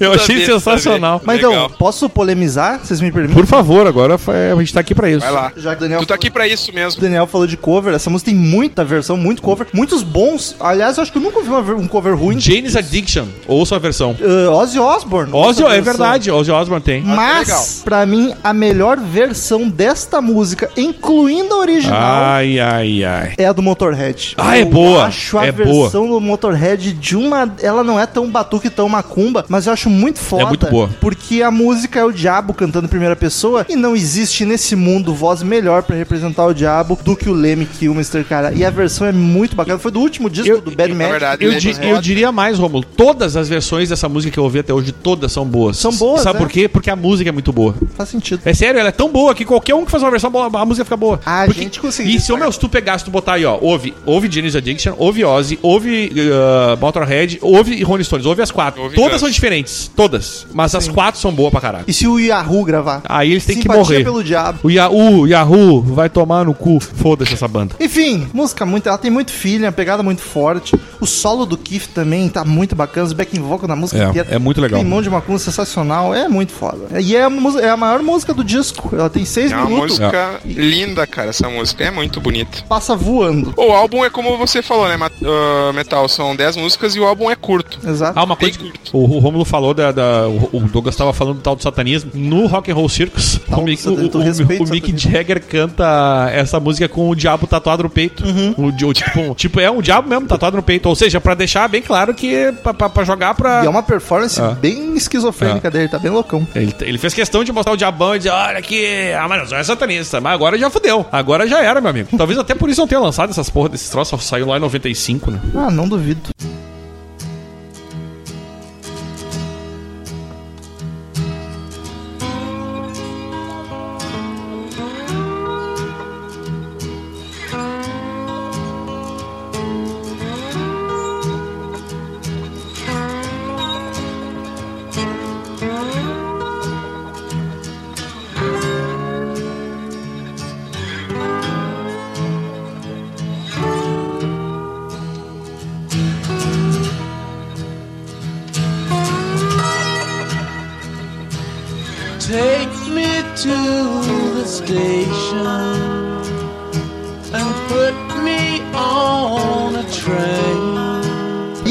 Segunda canção, No Expectations. E aí agora. Belíssima, E aí belíssima. passou aquela. A Sympathy for the Devil é maravilhosa, mas ela não combina nada com o né? Ela é um ponto Não, fora da Sim, ela é totalmente fora. Aí a gente entra no disco, digamos assim, né? Que é, começa aí, violãozinho saborosíssimo, uma música tranquilinha, o Mick cantando de boa junto com o violão. Começa a vibe folk americana, né? Coisa linda. Clima bem pacato, eu gosto demais dessas músicas do Stones, tranquilinha e bonitinha. E o baixo tá bem forte também, bem notável na música. E é isso que eu tenho a dizer sobre No Expectations. Eu gosto demais. E esse aqui é uma que o Brian Jones toca a guitarra, aquela de, de, de, de- com as cordas de aço lá, tá ligado? Acústica. Ah, e Cara, a letra dessa música E- é. Inclusive, eles comentam justamente isso, que a letra tomou um outro significado depois da morte do Brian, do Brian Jones. Não tô ligado a letra. Porque lá a- a- tem uma parte da letra que eles falaram que essa parte especificamente tomou uma outra proporção com a, com a morte do Jones em 69, que ela fala assim, ah, o nosso amor é como a nossa música, tá aqui e daqui a pouco não tá mais. E aí eles fazem associação com, com o Brian Olha Jones, que né? legal, isso aí não, não, não tinha essa informação, cara. E, e é bem bonito mesmo. Claro, não foi escrito pra Bonito, isso, mas eles, eles falam que tomou. é, Essa música acabou tendo um outro significado quando ele morreu. Esse negócio, daqui a pouco, a, a coisa se efêmera, sabe? E é muito bacana essa associação, assim. E a música eu acho lindíssima, cara. Puta, o, avó, o Mick Jagger fazendo aquele vocal, a coisa mais arrastada,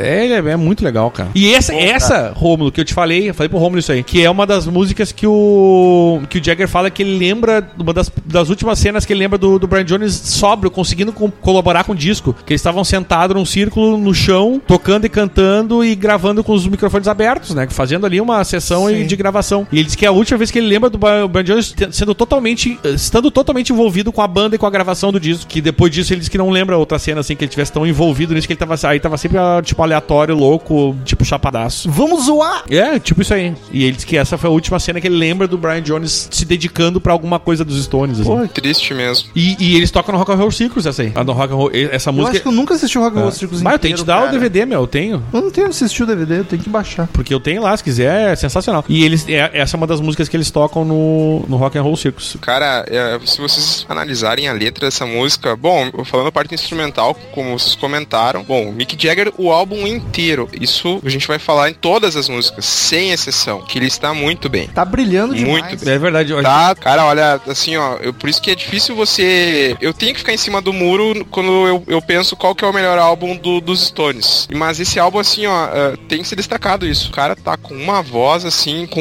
Ele parece estar no auge da carreira dele, cara. Eu posso estar equivocado aqui, como eu, falo, como eu falo sempre, assim, mas tá, tá lindo, cara. Tá, tá assim, Eu vou ó, te dizer, tá. na, na minha, na minha playlist de favoritos do Google, todas as músicas tão, desse álbum são todas as músicas. Eu acho. Nossa senhora, cara. Então, Sympathy for the Devil é uma música que- que destoa do álbum. É uma música diferente do álbum. E aí, todas as outras faixas, nove faixas, são, tem lá suas semelhanças, enfim. Não, não são muito diferentes uma da- das outras, enfim. Mas, cara, assim, ó, pra falar da, da faixa, assim, dessa especificamente, lógico, a voz maravilhosa do cara tá arrebentando. E não é exagero, é muito, muito, muito mesmo. Ah, o, a- essa parte, como vocês comentaram, que aí é folk, é, é- é blues, é- não, essa é mais folk mesmo. E, e tem um pouco desses elementos dessa, de- dessa época da história na música, né? Do final dos anos 60, que é essa um pouco de viagem, né? De, de- aí vai ter, ó, vamos falar de drogas, enfim, mas enfim. E No Expectations também fala um pouco disso. Então, só pra fechar essa questão aí do, do- da No Expectations, é que ela é uma música muito bonita e tem uma letra muito legal. E ela é uma, uma letra assim, aquela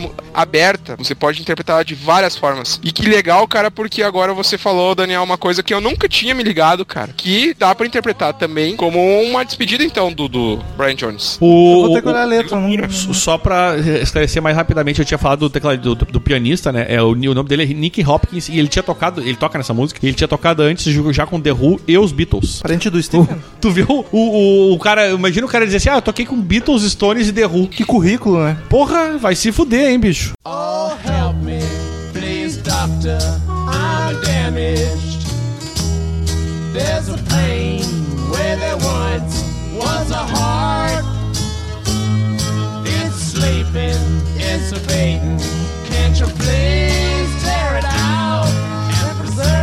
Terceira canção, Dear Doctor. Também tem alguns elementos da No Expectations. É uma música que não que durante o álbum a gente vê poucas músicas que são músicas é, que passam desse, desse tempo. É, Essa especificamente tem 3 minutos e 28. Também tem esses elementos que teve na música anterior. Ela é bem acústica também, mais uma acústica. Bem, bem, bem, bem acústica. E, cara, como tá linda a harmônica nessa faixa, cara. Cara, Eu- demais. Se a gente vai pegar o instrumento harmônica, que é a gaita de boca, no rock and roll, não tem nenhuma banda que faz como os Stones, cara. Não tem, não tem. Declaração Peter forte. Doc- Eu tenho que pensar sobre isso aí, hein?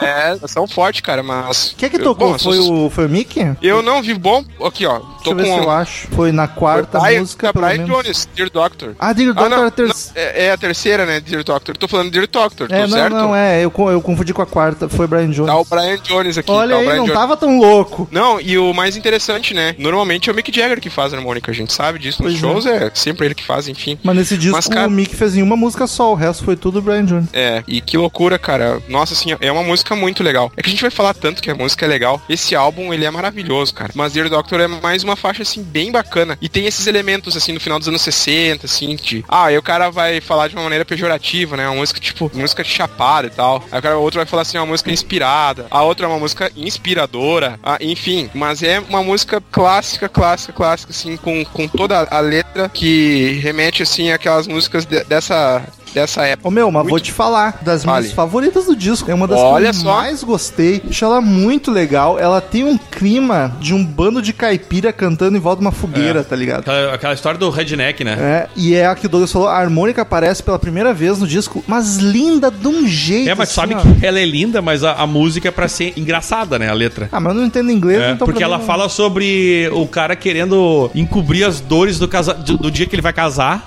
com álcool. Então ele, tipo, por isso que ele dá esse. E- e ele- tu, se tu ouvir a voz do, do, do, do Mick Jagger, parece a voz de um bêbado cantando mesmo. Sim. E essa era a ideia. E era pra ser engraçada. A música é pra ser, tipo, divertidinha nesse sentido. Além da letra, ter esse clima do Jagger cantar, ah, ah, sabe, Sim. mais arrastadão, assim. Ah, cara, mas é muito legal, sabe? Eu, também gosto, sim.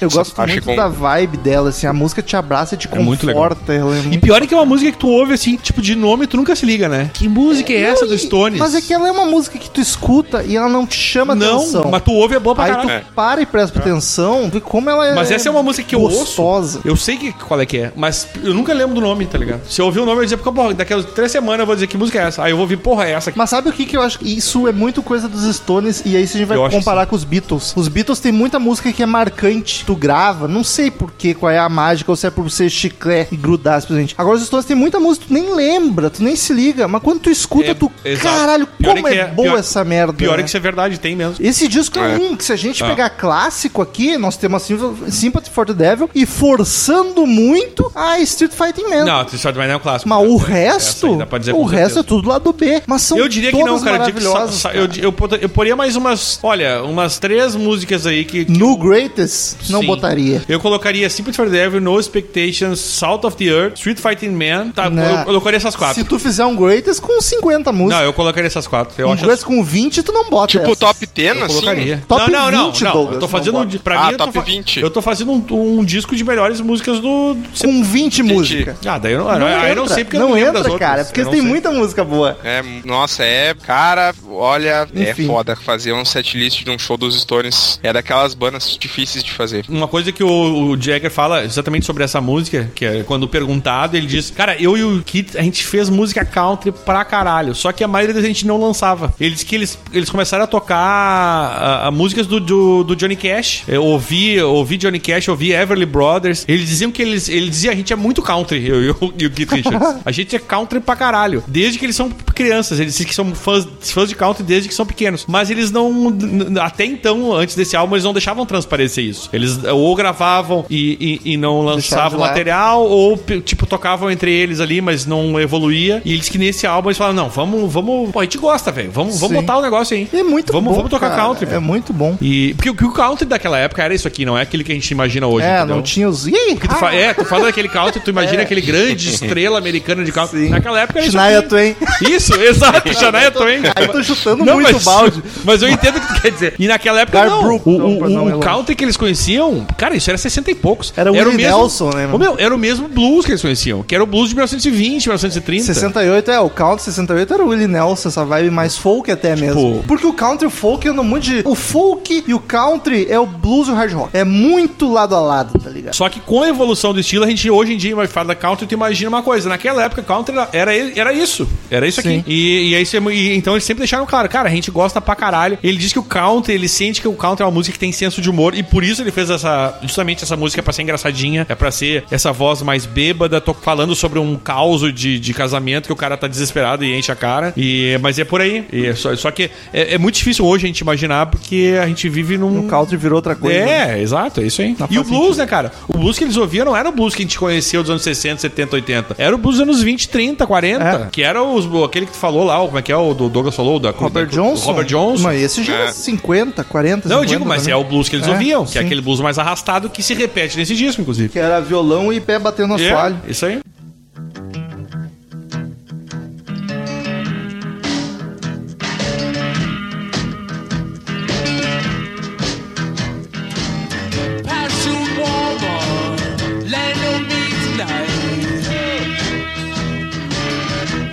Quarta canção, Parachute Woman. Aqui, Ah, muito massa também, Pra cara. mim, aqui chegamos com blues de bater o pezinho no Aham. assoalho. Eles inclusive. saíram do country pro Isso blues aí. direto, né, cara? Aqui é blusão. E as guitarras já tão distorcidinha, tá ligado? A música mais carrancuda que as outras. Eu achei, mas eu achei ela boa e É, ponto. Ela não achei nada demais. Ah. Achei a mais fraquinha até o momento. Eu, cara, pra mim seria a primeira filler do disco. É, exato. Essa aí. Porque ela tem um vocal que é legal, mas ela fica. Não, não, não. É uma coisa que não é tão, sei lá, bacana. Tipo, tu ouve, tu até se chacoalha, Eu mas, gosto por causa tu do não blues, se cara. emociona. Porque eu sou fã de blues, entendeu? Então eu gosto muito dessa música por causa disso. Agora, Daniel, a harmônica entra com tudo. A harmônica, sim, tá foda demais. Só que é muito breve a participação dela na música. É, bem curtinha. Exato. E o, O, mas eu, o, achei- o eu quem toca legal. harmônica é o Jagger, né? Nessa é a É. única que o Jagger tocou É. harmônica. Eu tava conversando com o Douglas antes sobre a harmônica e é a única que o Jagger toca. As outras todas são do Só Brad mais uma coisa, Romulo. Essa música também tá no Rock and Roll Circus, pra quem quer ouvir. Olha aí. Quem quer ver. Eu ia comentar a questão do baixo nessa música aí, e que, tam, que tá um pouco mais marcante que nas três primeiras Pô, faixas. É, eu achei. Até ia te perguntar o que, que você achou do baixo metal. Nem, nem me Mas, mas bem, mas com a música curta também, bem acústico, né? Bem, bem simples, violão, harmônica, baixo. E mas assim, ó, eu, eu concordo com vocês. Eu sem desmerecer a música, mas ela não é uma música, por exemplo, uma faixa ah, desprezível do, do álbum. Não é aquela encheção de linguiça que ah, para completar as músicas, por exemplo, que tem muitas Não. muitos álbuns, Todos fazem, esses né? discos são Não, muito não, eu digo, é que mais me cheira a filler. Não é que ela seja uma, um- uma, uma encheção de linguiça, mas ela, se for tu pensar até agora, é a que mais cheira como se fosse uma linguiça bem temperadinha. mas, cara, uma coisa muito legal dessa linguiça música. bem bom. que tu- vocês percebem que ela tem um- uma sonoridade totalmente diferente, né? Eu digo em relação à produção. Porque ela foi gravada num ca- cassete mono antigo. Eles pegaram um aparelho antigo que, que eles tinham de gravação lá, mono, e gravaram justamente pra ter esse som de blues antigueira. E ficou muito legal, cara. Porque ele ele, ela carrega exatamente essa alma do blues do pé no. no É, foi a minha no chão. anotação. É pezinho batendo no assoalho, tá ligado? E aí a ideia dessa de pegar esse gravador antigo foi justamente dessa cara de aquele blues antigão tocando, sabe? Cheio de poeira. Eu achei muito genial isso aí, essa sacada dessa música. É uma das faixas que nós podemos, assim, qual que é a, a intenção do, do álbum, né? Ele, como vocês estavam comentando no, no início do podcast, que t- t- esse ponto de, dizer, de, de mudança na, na sonoridade de volta, né? O Metal falou de volta às raízes, o Daniel comentou de sair um pouco daquela psicodelia que eles estavam. Essas faixas que a gente tá comentando aqui, e- essas, a, terceira, a segunda, terceira, quarta, enfim, até o final agora, são faixas que mostram que a banda estava de fato num período de maturação. Essa é uma das faixas que eu chamo a atenção nesse sentido. E veja, veja bem, não quero exagerar, não tô dizendo que é a melhor faixa do álbum, tá longe disso, talvez seja até pior. Não, pior mas não é. um, mas, mas assim, apenas pra faz- fechar, fazer esse fechamento de, de como a banda melhorou e como a banda conseguiu fazer ah, um, um álbum muito consistente. Essa é uma da fa- daquelas faixas que você pode pegar assim, ó, olha que legal, os caras mudaram, pegaram esses elementos que você falou agora, Daniel, esse negócio roots do blues e ficou um trabalho legal. Com um- Não, claro que um- sim, é muito bom. uma música boa. Mas é muito legal, cara, tu ouvir o, o Mick Jagger cantar uma música diferente, né? Que a gente tá acostumado. Que idade eles estavam nessa época? Puta, era um bem gurizão, cara. Puta, não sei. É que aí é que tá. Ô é meu, tu, pô, 69. são 51 anos, o, o Jagger tá com 75. Eu vou descobrir que 24 anos o Jagger tinha. Cara, não, mas, mas olha,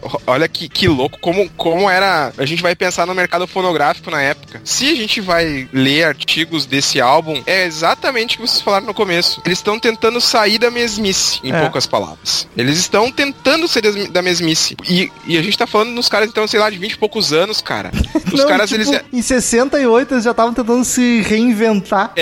Porra! Que louco isso, cara. Assim, eu fico pensando, porque aí a gente começa a analisar como o tempo de. Era muito curto o tempo de vida de uma banda nos anos 60, né? E esses caras. A gente vê pelos próprios Beatles que duraram oito anos e, e eles começaram com uma boy band, assim como os Stones começaram, abre aspas, dentro do- daquela perspectiva. Até o The Who, E até o The Who também, né? Que são os três aí que, que enfim. E, e olha só, cara, eles com uma carreira aí, sei lá, de 6, 7 anos, sei lá, 5 anos, tendo que se reinventar. Que loucura, né, cara? Como é que eles compõem hoje em dia, né? Tipo, foda-se, o que, que eu vou fazer? Já fiz de tudo nessa vida. É, continuam fodas, né, cara? Mas é só pra fazer esse- essa observação. Mick Jagger tinha 25 anos na época, vou supor que os outros tivessem por aí também. No- novos pra cacete, né? Muito maduros pra idade, inclusive. Enfim. Isso aí, cara. Um já tava morrendo, inclusive. Exato. Isso foi muito pau no cu, mas é Mas muito é- real. mas é verdade. Um já tava, inclusive, despirocando, né, cara?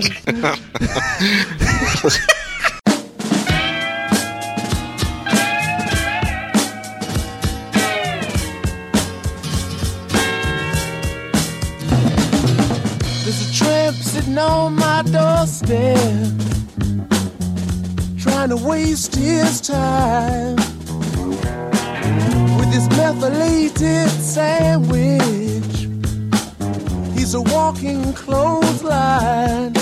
Quinta canção, Jigsaw Eu, Puzzle. eu quero me retratar. Essa é mais filler do que a outra, a outra não é. Essa tem mais cara de filler do que a. A outra não. A outra eu, eu, eu retiro o que eu disse. Não acho Eu, eu tinha me esquecido da Eu, Jigsaw eu, Puzzle. eu, con- eu concordo contigo. con- tava concordando contigo, Daniel. Agora eu não tô concordando Ah, mais, cara. Não, essa aqui é Não. sensacional. Essa música, cara. Mas eu, essa não é que eu não gosto dela, eu gosto da música. Eu gosto de todas desse álbum, só pra deixar claro. Filha Essa da é a mais Bob Chris, né? Dylan do álbum. cara. Essa música eles nunca tocaram ao vivo, por exemplo. Eu achei mu- muito Bob Dylan. Muito, muito Bob Dylan. E Até nessa- o vocal achei. Nessa pro, Ro- pro Douglas que não conhece o Melocoton, o Brian Jones no final dessa música ele toca o tal do Melotron, que é o famoso teclado louco aquele lá. E só pra esclarecer que é o Melotron, tá? Se tu não sabe, tu procura aí, ô Douglas, o que que é o Melotron, que a gente Não, um é- dia apelidou de Melocoton e pegou. Depois, depois que eu entendi a referência, eu já tô ligado o que que é. Cara, essa é a música mais sensual dos Stones, desse disco pelo menos. O baixo tá marcando lindamente, as guitarras de boa. Essa aqui é pra te dançar pra morena tirando a roupa, Daniel. E o piano? Sim, puta, cara. A música dá umas crescidinhas logo de começo, mas ela não chega a explodir. Ela é bem bacana, só dá uma subidinha no clima. Puta som, cara. É música pra trepar isso aqui, pra tirar roupa, pra fazer menino, como diria o Daniel Ribeiro. Pra rolar no tapetão. Isso! Pegando Rolar no tapetão. E, cara, no meio da música o vocal cai fora e ela fica com um climinha de jam muito gostoso, cara. É a segunda música maior, a segunda maior música do Exatamente, disco. a segunda e maior. também passa voando, cara. Eu acho ela muito... Não acho, nossa, que música de explodir cabeça, mas ela é muito agradável, é muito boa. Todas são agradáveis. Mas eu acho ela bem melhor do que a anterior. Cara, é Aí que eu não sei, é que eu sou muito. Eu sou tão fã de blues que aquele clima de, de blues antigueiro me deixa feliz. Entendeu? Antigueiro. Aquela coisa do, do, do pé no parquet ali, no, no, na paquera, paquera no, no, no, no assoalho, e aquele, aquele som mono. Eu não sei, eu acho tão gostoso esse tipo de blues. Eu, eu gosto desses blues antigão pra caralho, eu sou muito fã. Mas assim, é, de novo, esse disco não tem música ruim, é só pra deixar isso claro. Eu acho essa música também boa pra caralho, como todas do álbum. Que saudade que eu tava de gravar de um disco que fosse É, né? só elogios, né? Puta que pariu, que fase que a gente vinha. É verdade. Até agradecemos, inclusive, ao, ao padrinho que, que tá- tava, a gente tava numa fase mais complicada. Porra, sensacional, cara. Eu fiquei tão feliz de ouvir, poder Vai. gravar desse- esse álbum. Baita escolha. E agora, daqui a, agora a próxima, que é o primeiro do lado B, é, é, o, é, o, é o single, né? Um dos clássicos Sexta também canção. da banda, né? E single do, do disco.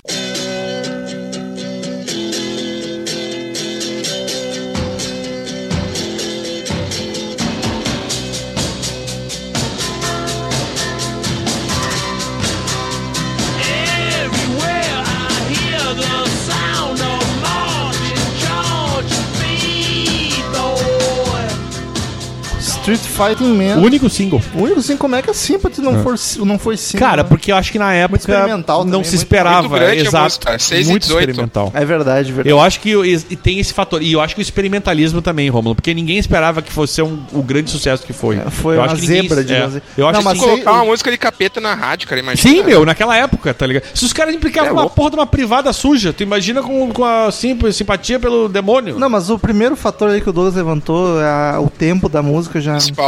É, então acho que é o principal Do vista comercial, né? Tem que ser 3 minutos e alguma coisinha ali. Mas, cara, Street Fighter Man, aqui a bateria já vem com tudo, super forte, marcadona, uma das mais famosinhas do disco. E ela tem mais cara de música pra rádio mesmo, mais que as outras, faz sentido ela ser, ela é mais comercial. Eu não curti muito vocal, cara. Eu acho que o mic tá meio apagado Ah, aqui. eu gosto, Eu ia curtir se a voz dele tivesse um pouquinho mais destacada. Mas é uma belíssima canção. Essa música é uma das únicas e pouquíssimas músicas que o Rolling Stones fez política. É, Raríssimas eles, músicas. eles, eles, se af- eles quiseram, eles fizeram essa questão de se afastar e por isso eles eram tão queridos por todos os espectros políticos, porque eles não se dispunham muito. Essa, nesse caso, é especificamente contra a guerra do Vietnã, os protestos contra a guerra do Vietnã. E o, até o, o, o Jagger teve num desses protestos, ele foi pra rua protestar e ele, quando, só que daí começou a dar, pô. começou a dar pauleira, ele foi pra casa dele e falou, eu tô fora. E depois ele até falou, cara, de repente eu, eu tava lá no protesto e comecei a, a, a, a pensar que eu tava tirando foco do protesto, porque daqui a pouco as pessoas estavam se virando pra mim, Sim. sendo que o protesto, eu, eu não era,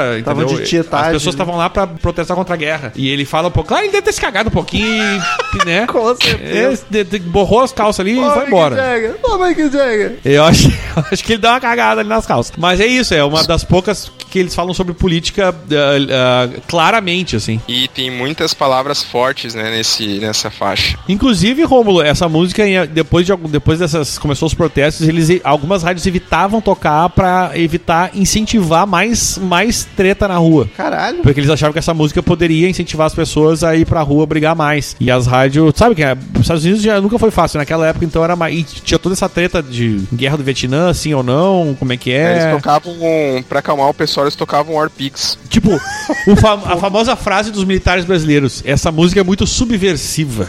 É. E eles usavam essa palavra mesmo pra essa música, subversiva. Eu não sei porquê, mas ali pelos meus 16, 17 anos, quando eu tava começando a ouvir rock, que o Douglas estava me guiando nesse caminho, veja só quem foi meu guia. Ah, eu lembro do Douglas me dar uma informação, que eu não sei como é que eu lembro disso, ele não deve lembrar, que ele dizia que ele viu em algum lugar, leu na internet, que as músicas que mais davam brigas, as músicas que mais estavam tocando durante brigas nos pubs na Inglaterra, eram duas. Em primeiro lugar, Brown Sugar dos Brown Stones. Sugar é sensacional, gente. Eu, eu li no Whiplash, cara, isso aí. Olha só, podia. e Olha- a segunda era Steve Upper Lip do, do, Do, ACDC, cara. E olha, eu vou te dizer que a- quando a Paradise tocou Brown Sugar, que foi vários shows, nunca deu nada, viu? Tá todo mundo em paz. Pior que nem tem muito sentido. não, né, não tem. E é uma música bem Tem nada feliz, a ver, cara. É. O Jagger tem uma, Nada tem uma coisa que o Jagger que eu acho muito legal, que ele fala que os caras da rádio disseram, mas vieram me dizer pra mim que baniram a música porque era muito subversiva. Ele falou, sim, é óbvio que é o subver- o subversiva, mas tipo, quem é que é estúpido o suficiente pra achar que uma revolução vai começar com um disco? É. Ele falou, eu gostaria que,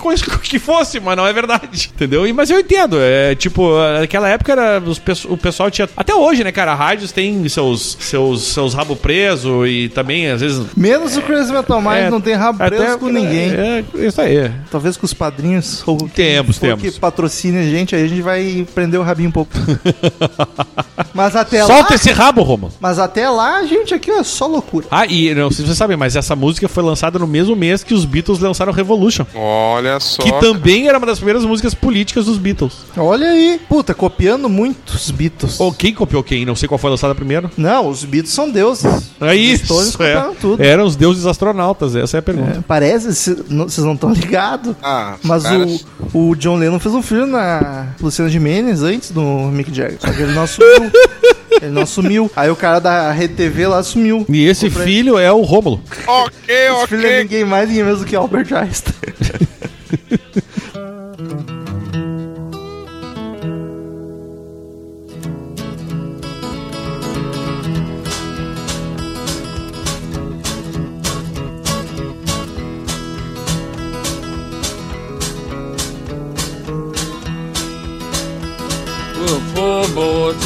his father's started down the road, started down the road. All he had, started down the road.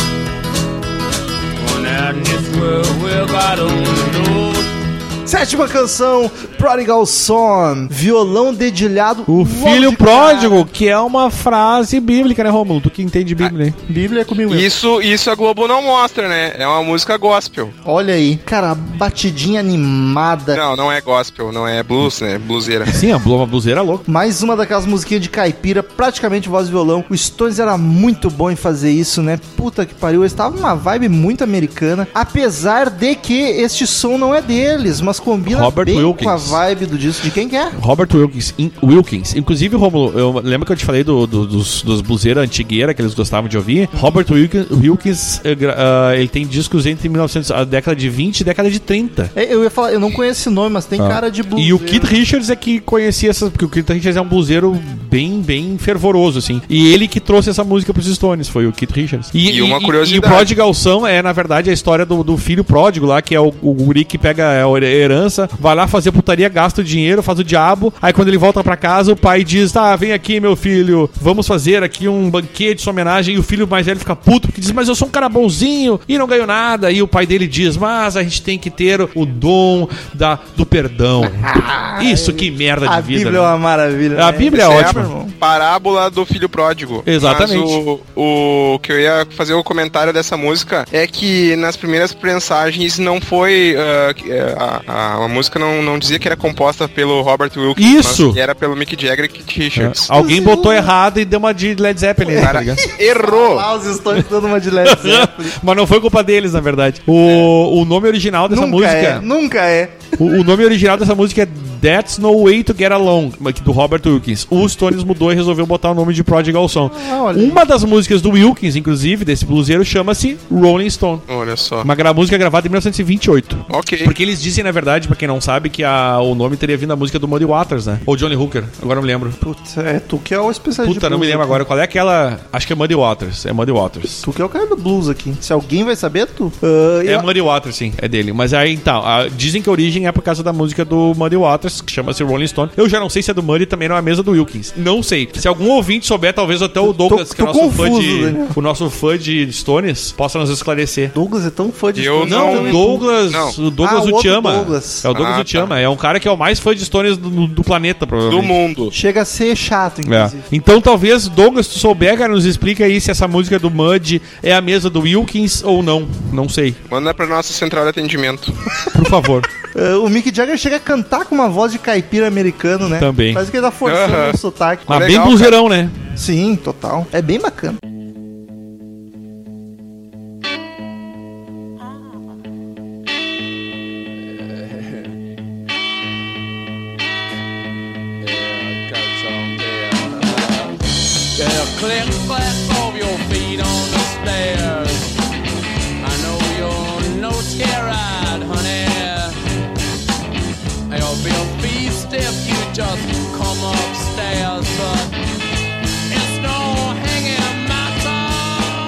Canção, Stray Cat Blues. Outra que já é mais comercialzinha. O baixo tá bonitão de novo. Eu curti muito o instrumental desse som. Tá tudo tão harmonioso e bonito. Pianinho, pianinho. Sim, Hã? cara, porra. A música parece ser grandiosa, mesmo não sendo. Ela é simples e mesmo assim soa grandiosa. Dá vontade de dançar ouvindo. Pra mim, nessa aqui a bateria foi um destaque. Olha o, que legal. O Charlie não faz grandes estripulias, mas ele tá sempre no lugar certo, na hora certa. Acho bem bacana. E do meio pro final a música dá uma baixada e entra um batuque muito louco que dá um Isso. clima bem interessante. Fiz a mesma observação. E eles têm esse, nesse álbum tem essa característica, como vocês comentaram, né, de vários instrumentos de percussão muito, vamos dizer assim, atípicos para a época, né, que não eram comuns nos, nas bandas. Bom, nessa época eles estavam, todas as bandas experimentavam alguma coisa nova, né. Cara, ficou bem interessante o resultado dessa faixa aí. Mas eu ia fazer, a- eu, eu gosto de fazer perguntas, né, cara. Eu sou um cara que faço mais perguntas do que fala alguma coisa no, Não, nos não, podcasts. fala bastante. Eu vou fazer uma pergunta pra vocês. Hum. Se essa faixa fosse lançada hoje, eles seriam acusados de pedofilia? Ah, então tem uma história muito Ah, não interessante. tô ligado na letra. Tem uma história muito interessante, tem algumas, tá? Ah, eles tra- tratam o sexo como uma coisa muito, tipo, natural. Então não tem Ah, aquele, a- aquela questão do, do tabu. Porque aquela época também o pessoal era muito louco, né? Então, na letra dessa música, ele fala de uma menina de 15 anos, tá? Que é a,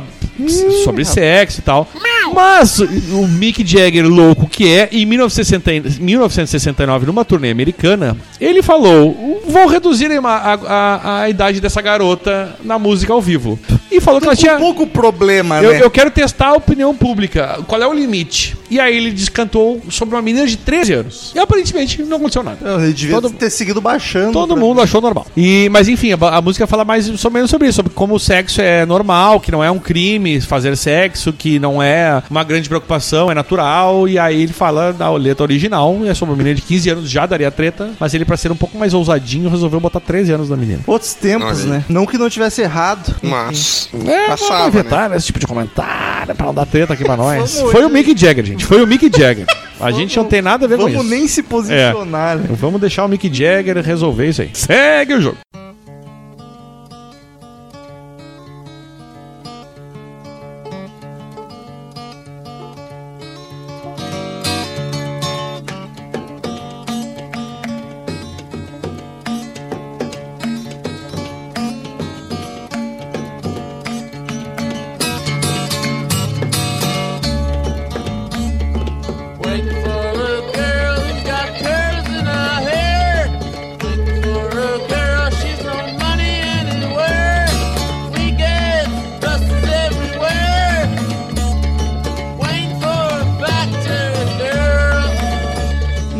Canção, Factory Girl, garota da fábrica. Isso ela fala, ele fala sobre a vida de um cara que vai esperar a namorada dele sair da- do trabalho, da fábrica, sendo que, tipo, né, a realidade do, do Mick Jagger era um pouco outra. Ele era um grande rockstar e tal. Que namorava, inclusive, modelos, né? Né? Mas ele fala da a música é da, da perspectiva de um cara que vai lá esperar É a, a namorada dele, que esperar sair da, da fábrica, que tá lá trabalhando e ralando, e essa é a ideia da, da, da canção. Um dos caras que toca nessa música, ele toca o mandolim, é o Dave Mason, que tocou com o Jimi Hendrix. Olha só. É mais uma das experimentações. Tem o tal do fiddle. O fiddle é aquele violininho que fica, sabe?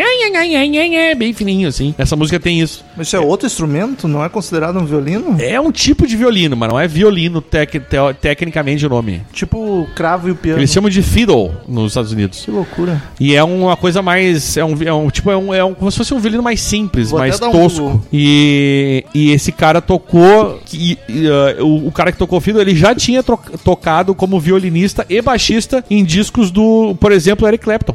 Olha só, cara. Olhando aqui no Google, O cara era fera. o fiddle é exatamente um violino. Não, mas ele Não dá é. pra notar não- diferença é, nenhuma. Mas tu Mas é um, no é, som um a diferença. violino, é um violino muito utilizado, principalmente. Eu já toquei violino, né? Só pra relembrar. O, é um violino muito tocado, principalmente na música country americana, Uhum. né, cara? Aquele dos redneck do Exato. grass. É o clássico violino do, do- do- da música country. É, ou, e ou folk. e essa música tem muitos esses elementos, né, cara? Até o, o Charlie Watts, outra, outra curiosidade instrumental, ele tocou a tal da tabla, que é um instrumento indiano, né? E ele usou, tipo, baqueta, que na verdade se toca com os dedos esse instrumento. E ele falou, cara, é, é, é tão doído pra quem não tá acostumado a tocar, que eu resolvi tocar com, com baqueta, porque meus dedos não iam aguentar ficar tocando aquele negócio.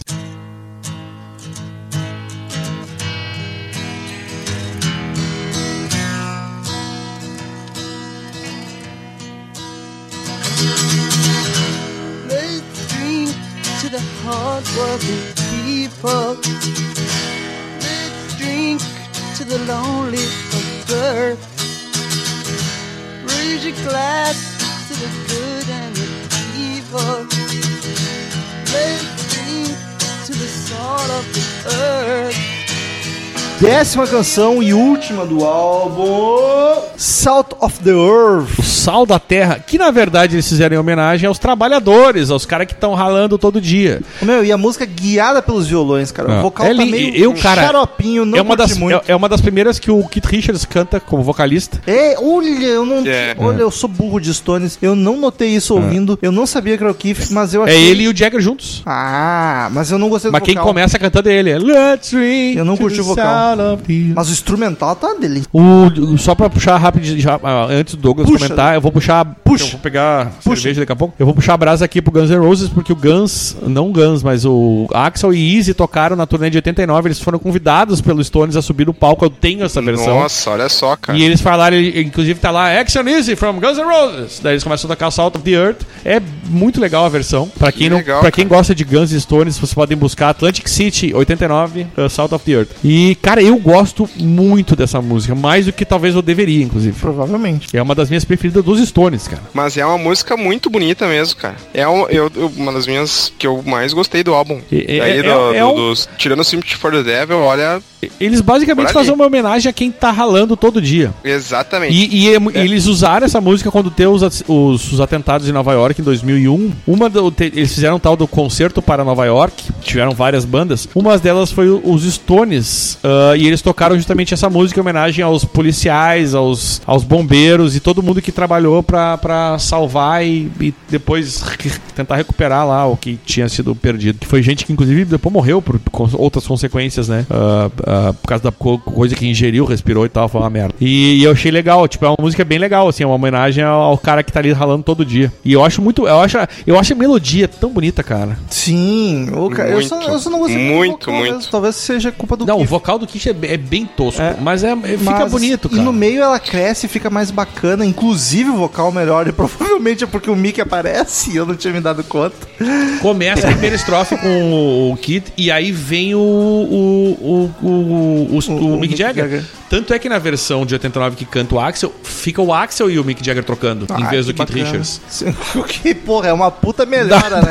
Pô, melhor, é verdade. Ainda mais 89 que o Axel tinha É, voz, né? Puta, tava, Não aprenderam, né? tava no auge. Mas é, essa é pra te ouvir se sacudindo e batendo o pezinho bem de boa, de olhinho fechado até, cara. No final rola uns backing de umas minas com cara de igreja americana que fica foda, cara. Mas é um coral gospel, né? Esse coral que, que, que fez essa música. É o nome, sei, deixa, deixa, é sim. sentido. Então, deixa eu falar o nome aqui, cara. Vou tentar falar o nome que é difícil. Eu confio em ti. É, eu vou tentar. Eu peço desculpas aí pela péssima pronúncia, tá? O grupo aqui que fez aqui. Deixa eu achar agora. Pera aí que agora eu me perdi aqui. Ficou só um nervoso. pouquinho. Eu Ah, achei. Mas é Eu achei também. fácil. Não, não achei nada. What's Street Gospel Chore? Não é difícil. Isso What's aí, chor, que é um coral no caso, né? É, olha só, eu não, não sabia, mas faz todo sentido, porque é muito cara de igreja americana, assim. Tem e ainda junto com o pianão bombando, o Douglas se destacou bastante piano durante o álbum aqui. Puta que pariu. A música termina lá nas alturas. Tava falando do, do Kit aí que, que. Eu não gosto também do vocal dele, cara. Tem outras poucas faixas do, do- dos Stones que ele faz. Eu acho que ninguém gosta, eles deixam é. ele cantar pra não incomodar. Mas, mas assim, ó, uma coisa que eu entendo que o Daniel falou. É pra ficar diferente do. Do é pra chegar, vamos dizer assim, na parte que tem que arrebentar na música e aí começa o Mickey, assim, pra ficar aquele crescendo, sabe? Ah, faz sentido pra gente valorizar Pra o Mick aquela Jagger. escalada da música. Jesus! E é a letra, cara, é uma verdadeira saudação à classe trabalhadora, né, cara? Ao, Muito legal. ao, ao trabalhador de uma maneira geral. Maravilhosa, o cara que cara. produz, faixa- né? E não aqueles esses É. políticos, filhos da puta, que consomem os nossos recursos. Que isso? Político é tudo santo, Daniel. Tudo tem que morrer junto, vamos botar todo mundo junto com o Lula. Nós né, Lula? vamos acabar com os vermelhos. Né, Lula? Companheiro, eu vou lhe falar uma coisa. Que isso? Bandido! Não vejo o sol nascer redondo. Vai ficar aí pra sempre, tá ok? Acabou Falei a mamata. meu amigo Gilmar Mendes. Ele baixou minha pena. Vocês vão me ver em breve, meu amigo. Bebendo uma cachaça num bar perto de você.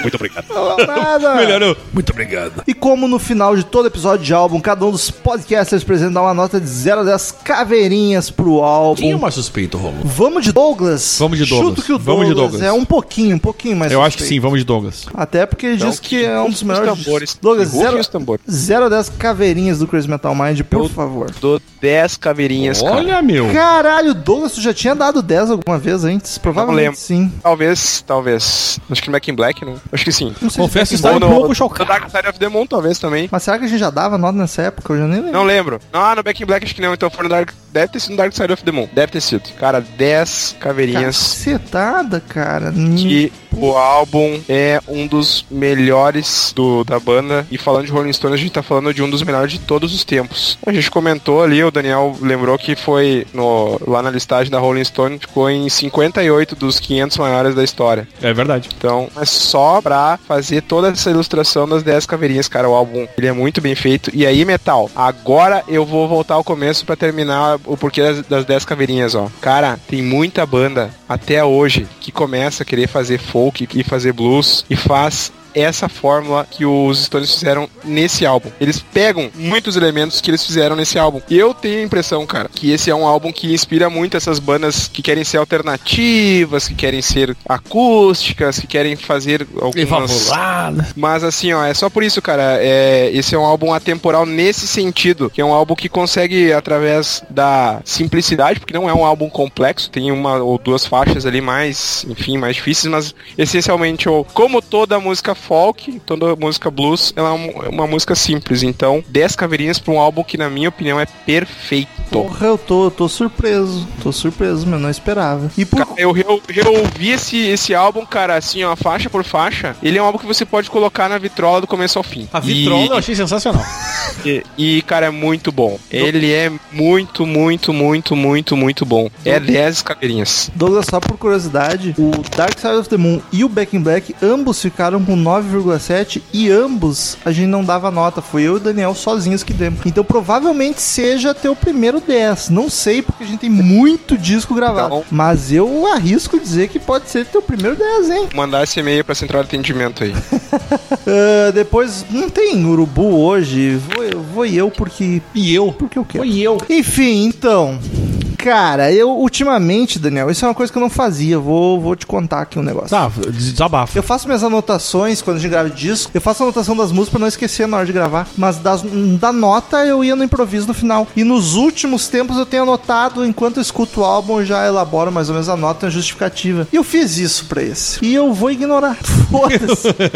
Porque ao gravar o podcast, minha nota aumentou. Porque assim, eu não ia dar uma nota tão. O disco pra mim não tem música ruim, é um disco muito bom. Só que eu não ia dar nota muito alta porque ele não tem nenhuma música de explodir cabeça. Tá, tem a Sympathy for the Devil vai explodir cabeça. Não, sim, sim, é a única. Se eu fosse fazer um greatest dos Stones, eu só botaria a Sympathy for the Devil desse disco. E por isso eu ia dar uma nota mais baixa. Só que parando pra pensar, não é justo, porque eu tô comparando, eu tô dando a nota pensando no patamar do Stones, que é muito alto. Sim. Aí eu ia dar uma nota baixa porque eu sei que o Stones é muito Você tem foda. que pensar no patamar da vida. Exato. E é por isso que eu vou aumentar minha nota. Porque, tipo, é um disco muito bom. Foda-se que a mais foda desse disco é só. A de explodir cabeça é só a Sympathy for the Devil. Mas é só a Sympathy for the Devil porque a porra dessa banda conseguiu fazer mais 20 músicas Verdade. espetaculares que estão em outros álbuns. É verdade. Mas isso não faz esse disco ser menor ou pior, tá ligado? Então eu vou parar de comparar com a banda, porque senão fica injusto. Vou comparar com o universo da Com a música. vida, isso então aí. eu vou dar uma nota 9. E olha que com vontade de aumentar mais. Durante a gravação eu fiquei bem feliz com esse álbum. Eu vou.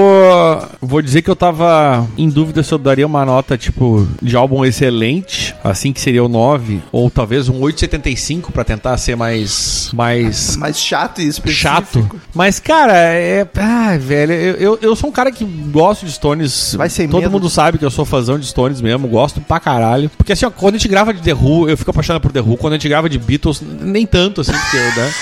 Calma.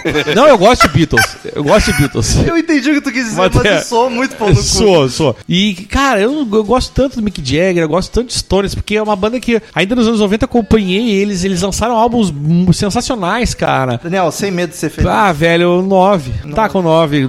Taca ali um 9 pra- pra pra tá na- na- no limite do excelente com muito bom ali, porque esse álbum é foda, não tem uma música ruim. Tem blues, tem folk country, roots rock, sensacional, Mick Jaggerzinho lindo. Tem aquela sacada do- de gravar no gravador mono pra dar aquela cara de blues, pé na poeira. Ah, cara, é 9. Então o disco termina com a média de 9,3. Ah, a média é muito boa. Por curiosidade, vamos ver os outros álbuns. O Steel Wheels, 6,5. Mas esse dá pra entender. É, esse aí é mais complicado. E o Stick Fingers, 8,4.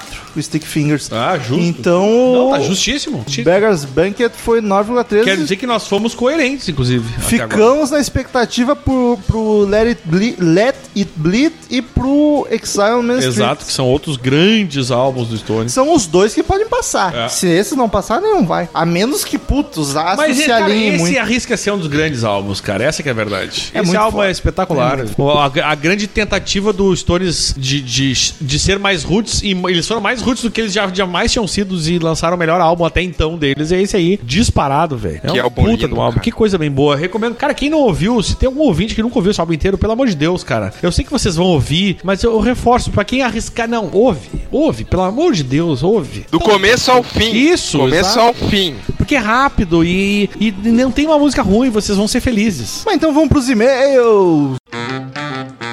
Return to sender. Return to sender. I gave a letter to the postman. Sack.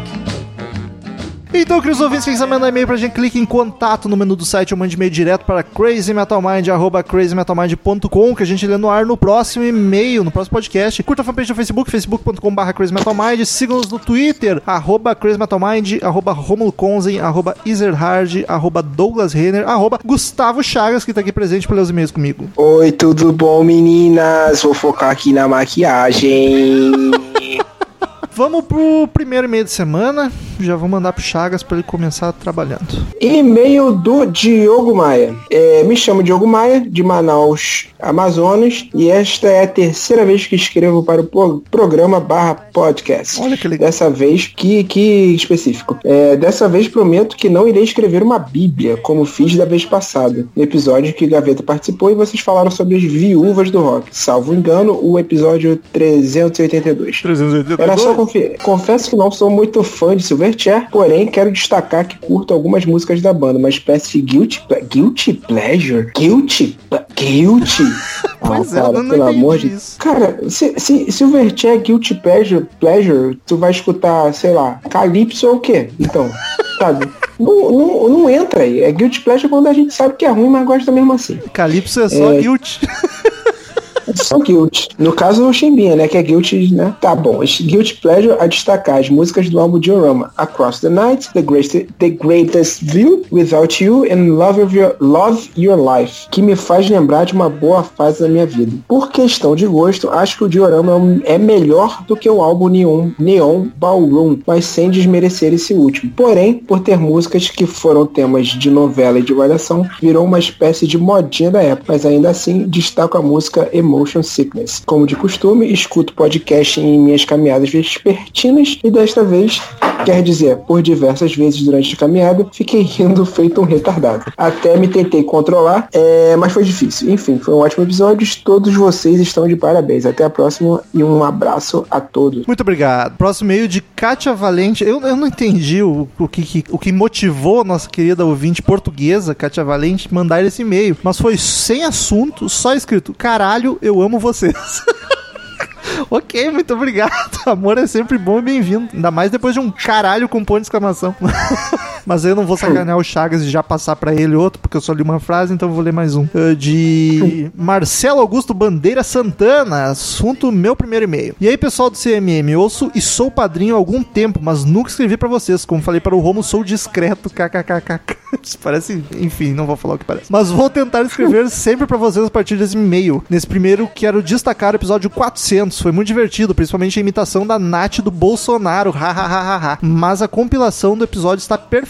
E agradecer o episódio Slash Living the Dream, que foi ótimo. Eu daria a mesma nota que foi dada no EP. Como fã, o melhor pra mim, World on Fire, penúltimo dele. Vou relatando mais destaques nos próximos e-mails que vou enviar para os senhores. Até o próximo e-mail. KKKKK. Assunto do e-mail, nova ouvinte cheia de elogios. Gosta assim, porque no início é só amor, né? A fase da paixão, né? Que dizem. Depois começa a vacalhar as bandas que a pessoa curte, aí já era. Ah, é. O primeiro, primeiro vingamento acaba, né?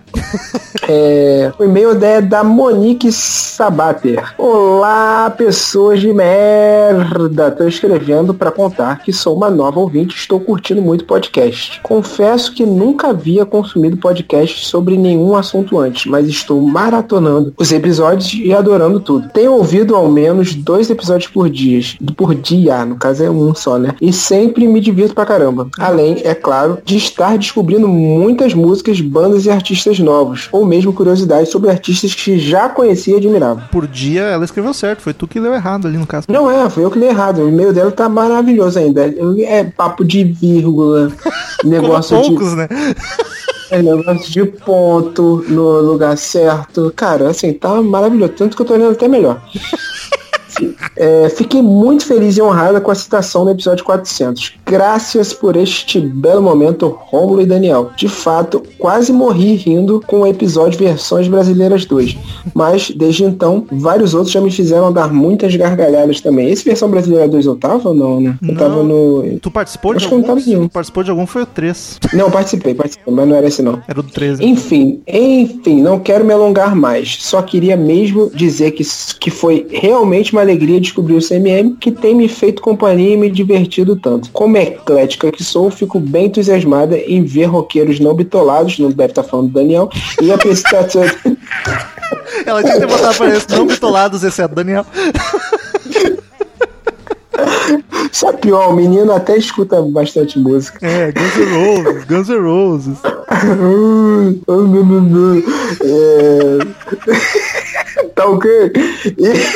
E é apreciador de boa música, independente do estilo dela. Beijos da nova madrinha dessa bagaça, Monique Sabater. E a madrinha mesmo, já padrinhou lá com o valor mais alto, coisa linda. Ah, assim que é bom, né? Melhores ouvintes são esses. Próximo meio-dia, Sérgio Caires. Assunto muito bom. Ele diz: Fala aí, seus malucos, tudo beleza? Tudo ótimo. Passei pra dizer que curti muito o episódio 400 com a retrospectiva e fiquei muito feliz em ver que relembrei todos esses momentos com muitas risadas aqui em casa. Faltam poucos episódios para eu gabaritar o CMM, mas logo logo chego lá. No mais, um grande e caloroso abraço a todos vocês que fazem desse cast o melhor do Brasil. Ô louco, bicho. Ah, e já ia me esquecendo do meu retorno sobre o álbum do Hairstyles. Ele também é muito bom, mas, a, mas aquela parte do xalalalala realmente de fazer peidar pelos olhos. Passei a semana, a semana ouvindo o álbum todo, todos os dias e ele é bacanudo mesmo. Agora vou partir para ouvir o do Silverchair. Então é isso. Fui, Sérgio Caires, P de Capuba, Serra do Espírito Santo, Praia de Capuba, Serra do Espírito Santo. Mensagem de Leonardo Fernando Nick. É, o corpo da mensagem aqui, é, o assunto é o episódio 400, Greatest Hits Crazy Metal Mind. E aí, Headbangers para as pessoas merda. Risos, risos. Quero primeiramente parabenizar a equipe por essa enorme conquista. Muito obrigado. Em um país... Ai, meu Deus. Em um país de gosto musical bem duvidoso, é um enorme feito chegar a 400 podcasts. É, porque se você for em qualquer outro lugar, tipo, se você for na Suécia, eles só escutam Mastodon, só escutam Ether Drive. Suécia é só Ghost, meu irmão. É, só, porra, pelo amor de Deus, cara, isso é música popular. Música popular! Tem que acabar isso aí. Ô, Chagas, deixa, deixa os nossos roqueirinhos aí, cara. A gente tem pouco desses. É, tá bom. Roqueirinho Rock Wings. É, Rock Wings é, precisa, né? A gente precisa do contraponto. A gente tem pouco. Então é isso aí, cara. É, conheci o CMM quando procurava algum podcast que falasse da minha banda favorita, Pink Floyd. E para minha alegria encontrei vocês com vários podcasts falando sobre eles. Aliás, Comecei a tempo, ouvir em faz tempo que não rola de Pink Floyd, tem que ter mais, tô com saudade. É, Pink Floyd, inclusive, né? Falando em Roger Waters, botou menos gente que Los Hermanos no Maracanã. Obrigado, tchau. É, comecei a ouvir. Calma aí, rapidinho. Fake Comecei news! Fake news! Chagas, Ô Pedro na mamadeira! Mas é que o. não? Essa questão aí, eu lembrei que eu odeio Roger Waters, ok? tô defendendo aqui, o que, que eu tô fazendo? tô muito louco! tô ficando igual o cara. Comecei a ouvir em sequência todos eles e depois fui conhecendo demais. O que ri com esse podcast 400 não dá pra definir. Quando chegou na parte das imitações de situações cotidianas do Paul Stanley, que tanto que achei que ia ter um infarto. Cara, teve bastante gente destacando esse momento, nem acho dos melhores, foi uma surpresa. Continuando. E para, claro, pa- e como é que é? E para, claro, para a. Nossa, tá bom. E, e foda-se, claro, para a melhor imitação de um cachorro se acidentando forever do Rômulo e da melhor frase a qual já me apropriei para definir situações terríveis. Peidar pelos olhos da Nath. Merecia entrar no dicionário das expressões. Risos. Bom, no mais quero dizer que gosto bastante do trabalho de vocês, meus companheiros fiéis na ida e volta de trabalho. Todo dia vocês me divertem e tornam mais leve o nada problemático, psicótico, maravilhoso metrô São Paulo. E antes que eu me esqueça, moro em Guarulhos. Ninguém perguntou. Terra do nosso querido Mamonas Assassinos. Um abraço a todos vocês e tchau. Pô, ninguém perguntou um dos campos lá pra mandar e-mail é cidade, poxa. sendo, sendo estúpido de graça, hein? Próximo e-mail de, Não, brincadeira, brincadeira. de Isaac Carlos CMM400. Eu tô com pena do Chagas, eu tô pegando uns pequenos aqui. Fala Crazy Metal Minders, aqui é Isaac, 39 anos, padrinho de Divinópolis, Minas Gerais. Os e-mails dos padrinhos são sempre mais gostosos de ler. Como é bom relembrar os momentos clássicos do CMM. Me, lembra de como o podcast é importante no meu dia a dia, me trazendo muita alegria e momentos de descontra- descontração na rotina maluca que vivo. Parabéns e um enorme abraço a toda a equipe. Que venham as 500 edições cacetado. Mais dois anos e meio até chegar ao 500. E-mail do Douglas Utiama, é, sem assunto, né? Porque é uma coisa bem, bem, bem legal. CMM 400 É. episódios. Ele mandou diferente, eu não colei pra ti o assunto, perdão, erro meu. Alô, galera, tudo certo por aí? Sou Tudo Douglas Uti... Sou Douglas Utiama, palmeirense de Curitiba. Curitiba, natural de Rolândia. Ô, Chagas. Mentira. Vamos, eu não sei Fala se aí. tá com pressa, desculpa, vou devagar. Eu odeio esse povo que eh, torce pro time de outro estado. Nunca vou entender. Assim, pra mim não faz sentido. É, Não faz o menor sentido. O cara que mora no Acre, eu entendo. Não Ele vai torcer também. pra quem? Vai tomar no cu, vai torcer pro time do Acre. Aí se fuder, vai torcer Cara. pro Flamengo. É sempre Flamengo ainda, essas merda. Não faz sentido, cara. Cara, não faz o menor sentido. É que, cara, olha só. Não, cara, eu não sei porque é difícil. Porque a gente mora em lugares que tem time relevante, que, que tem conquistas. Cara, deve ser muito difícil você gostar de futebol e torcer pro 15 de Jaú. Ah, mas eu, Sabe. eu moro num lugar que tem time relevante, eu não torço pra nenhum. Se eu consigo não torcer pra ninguém, tu também consegue. Não vai ver futebol e pronto, não merece.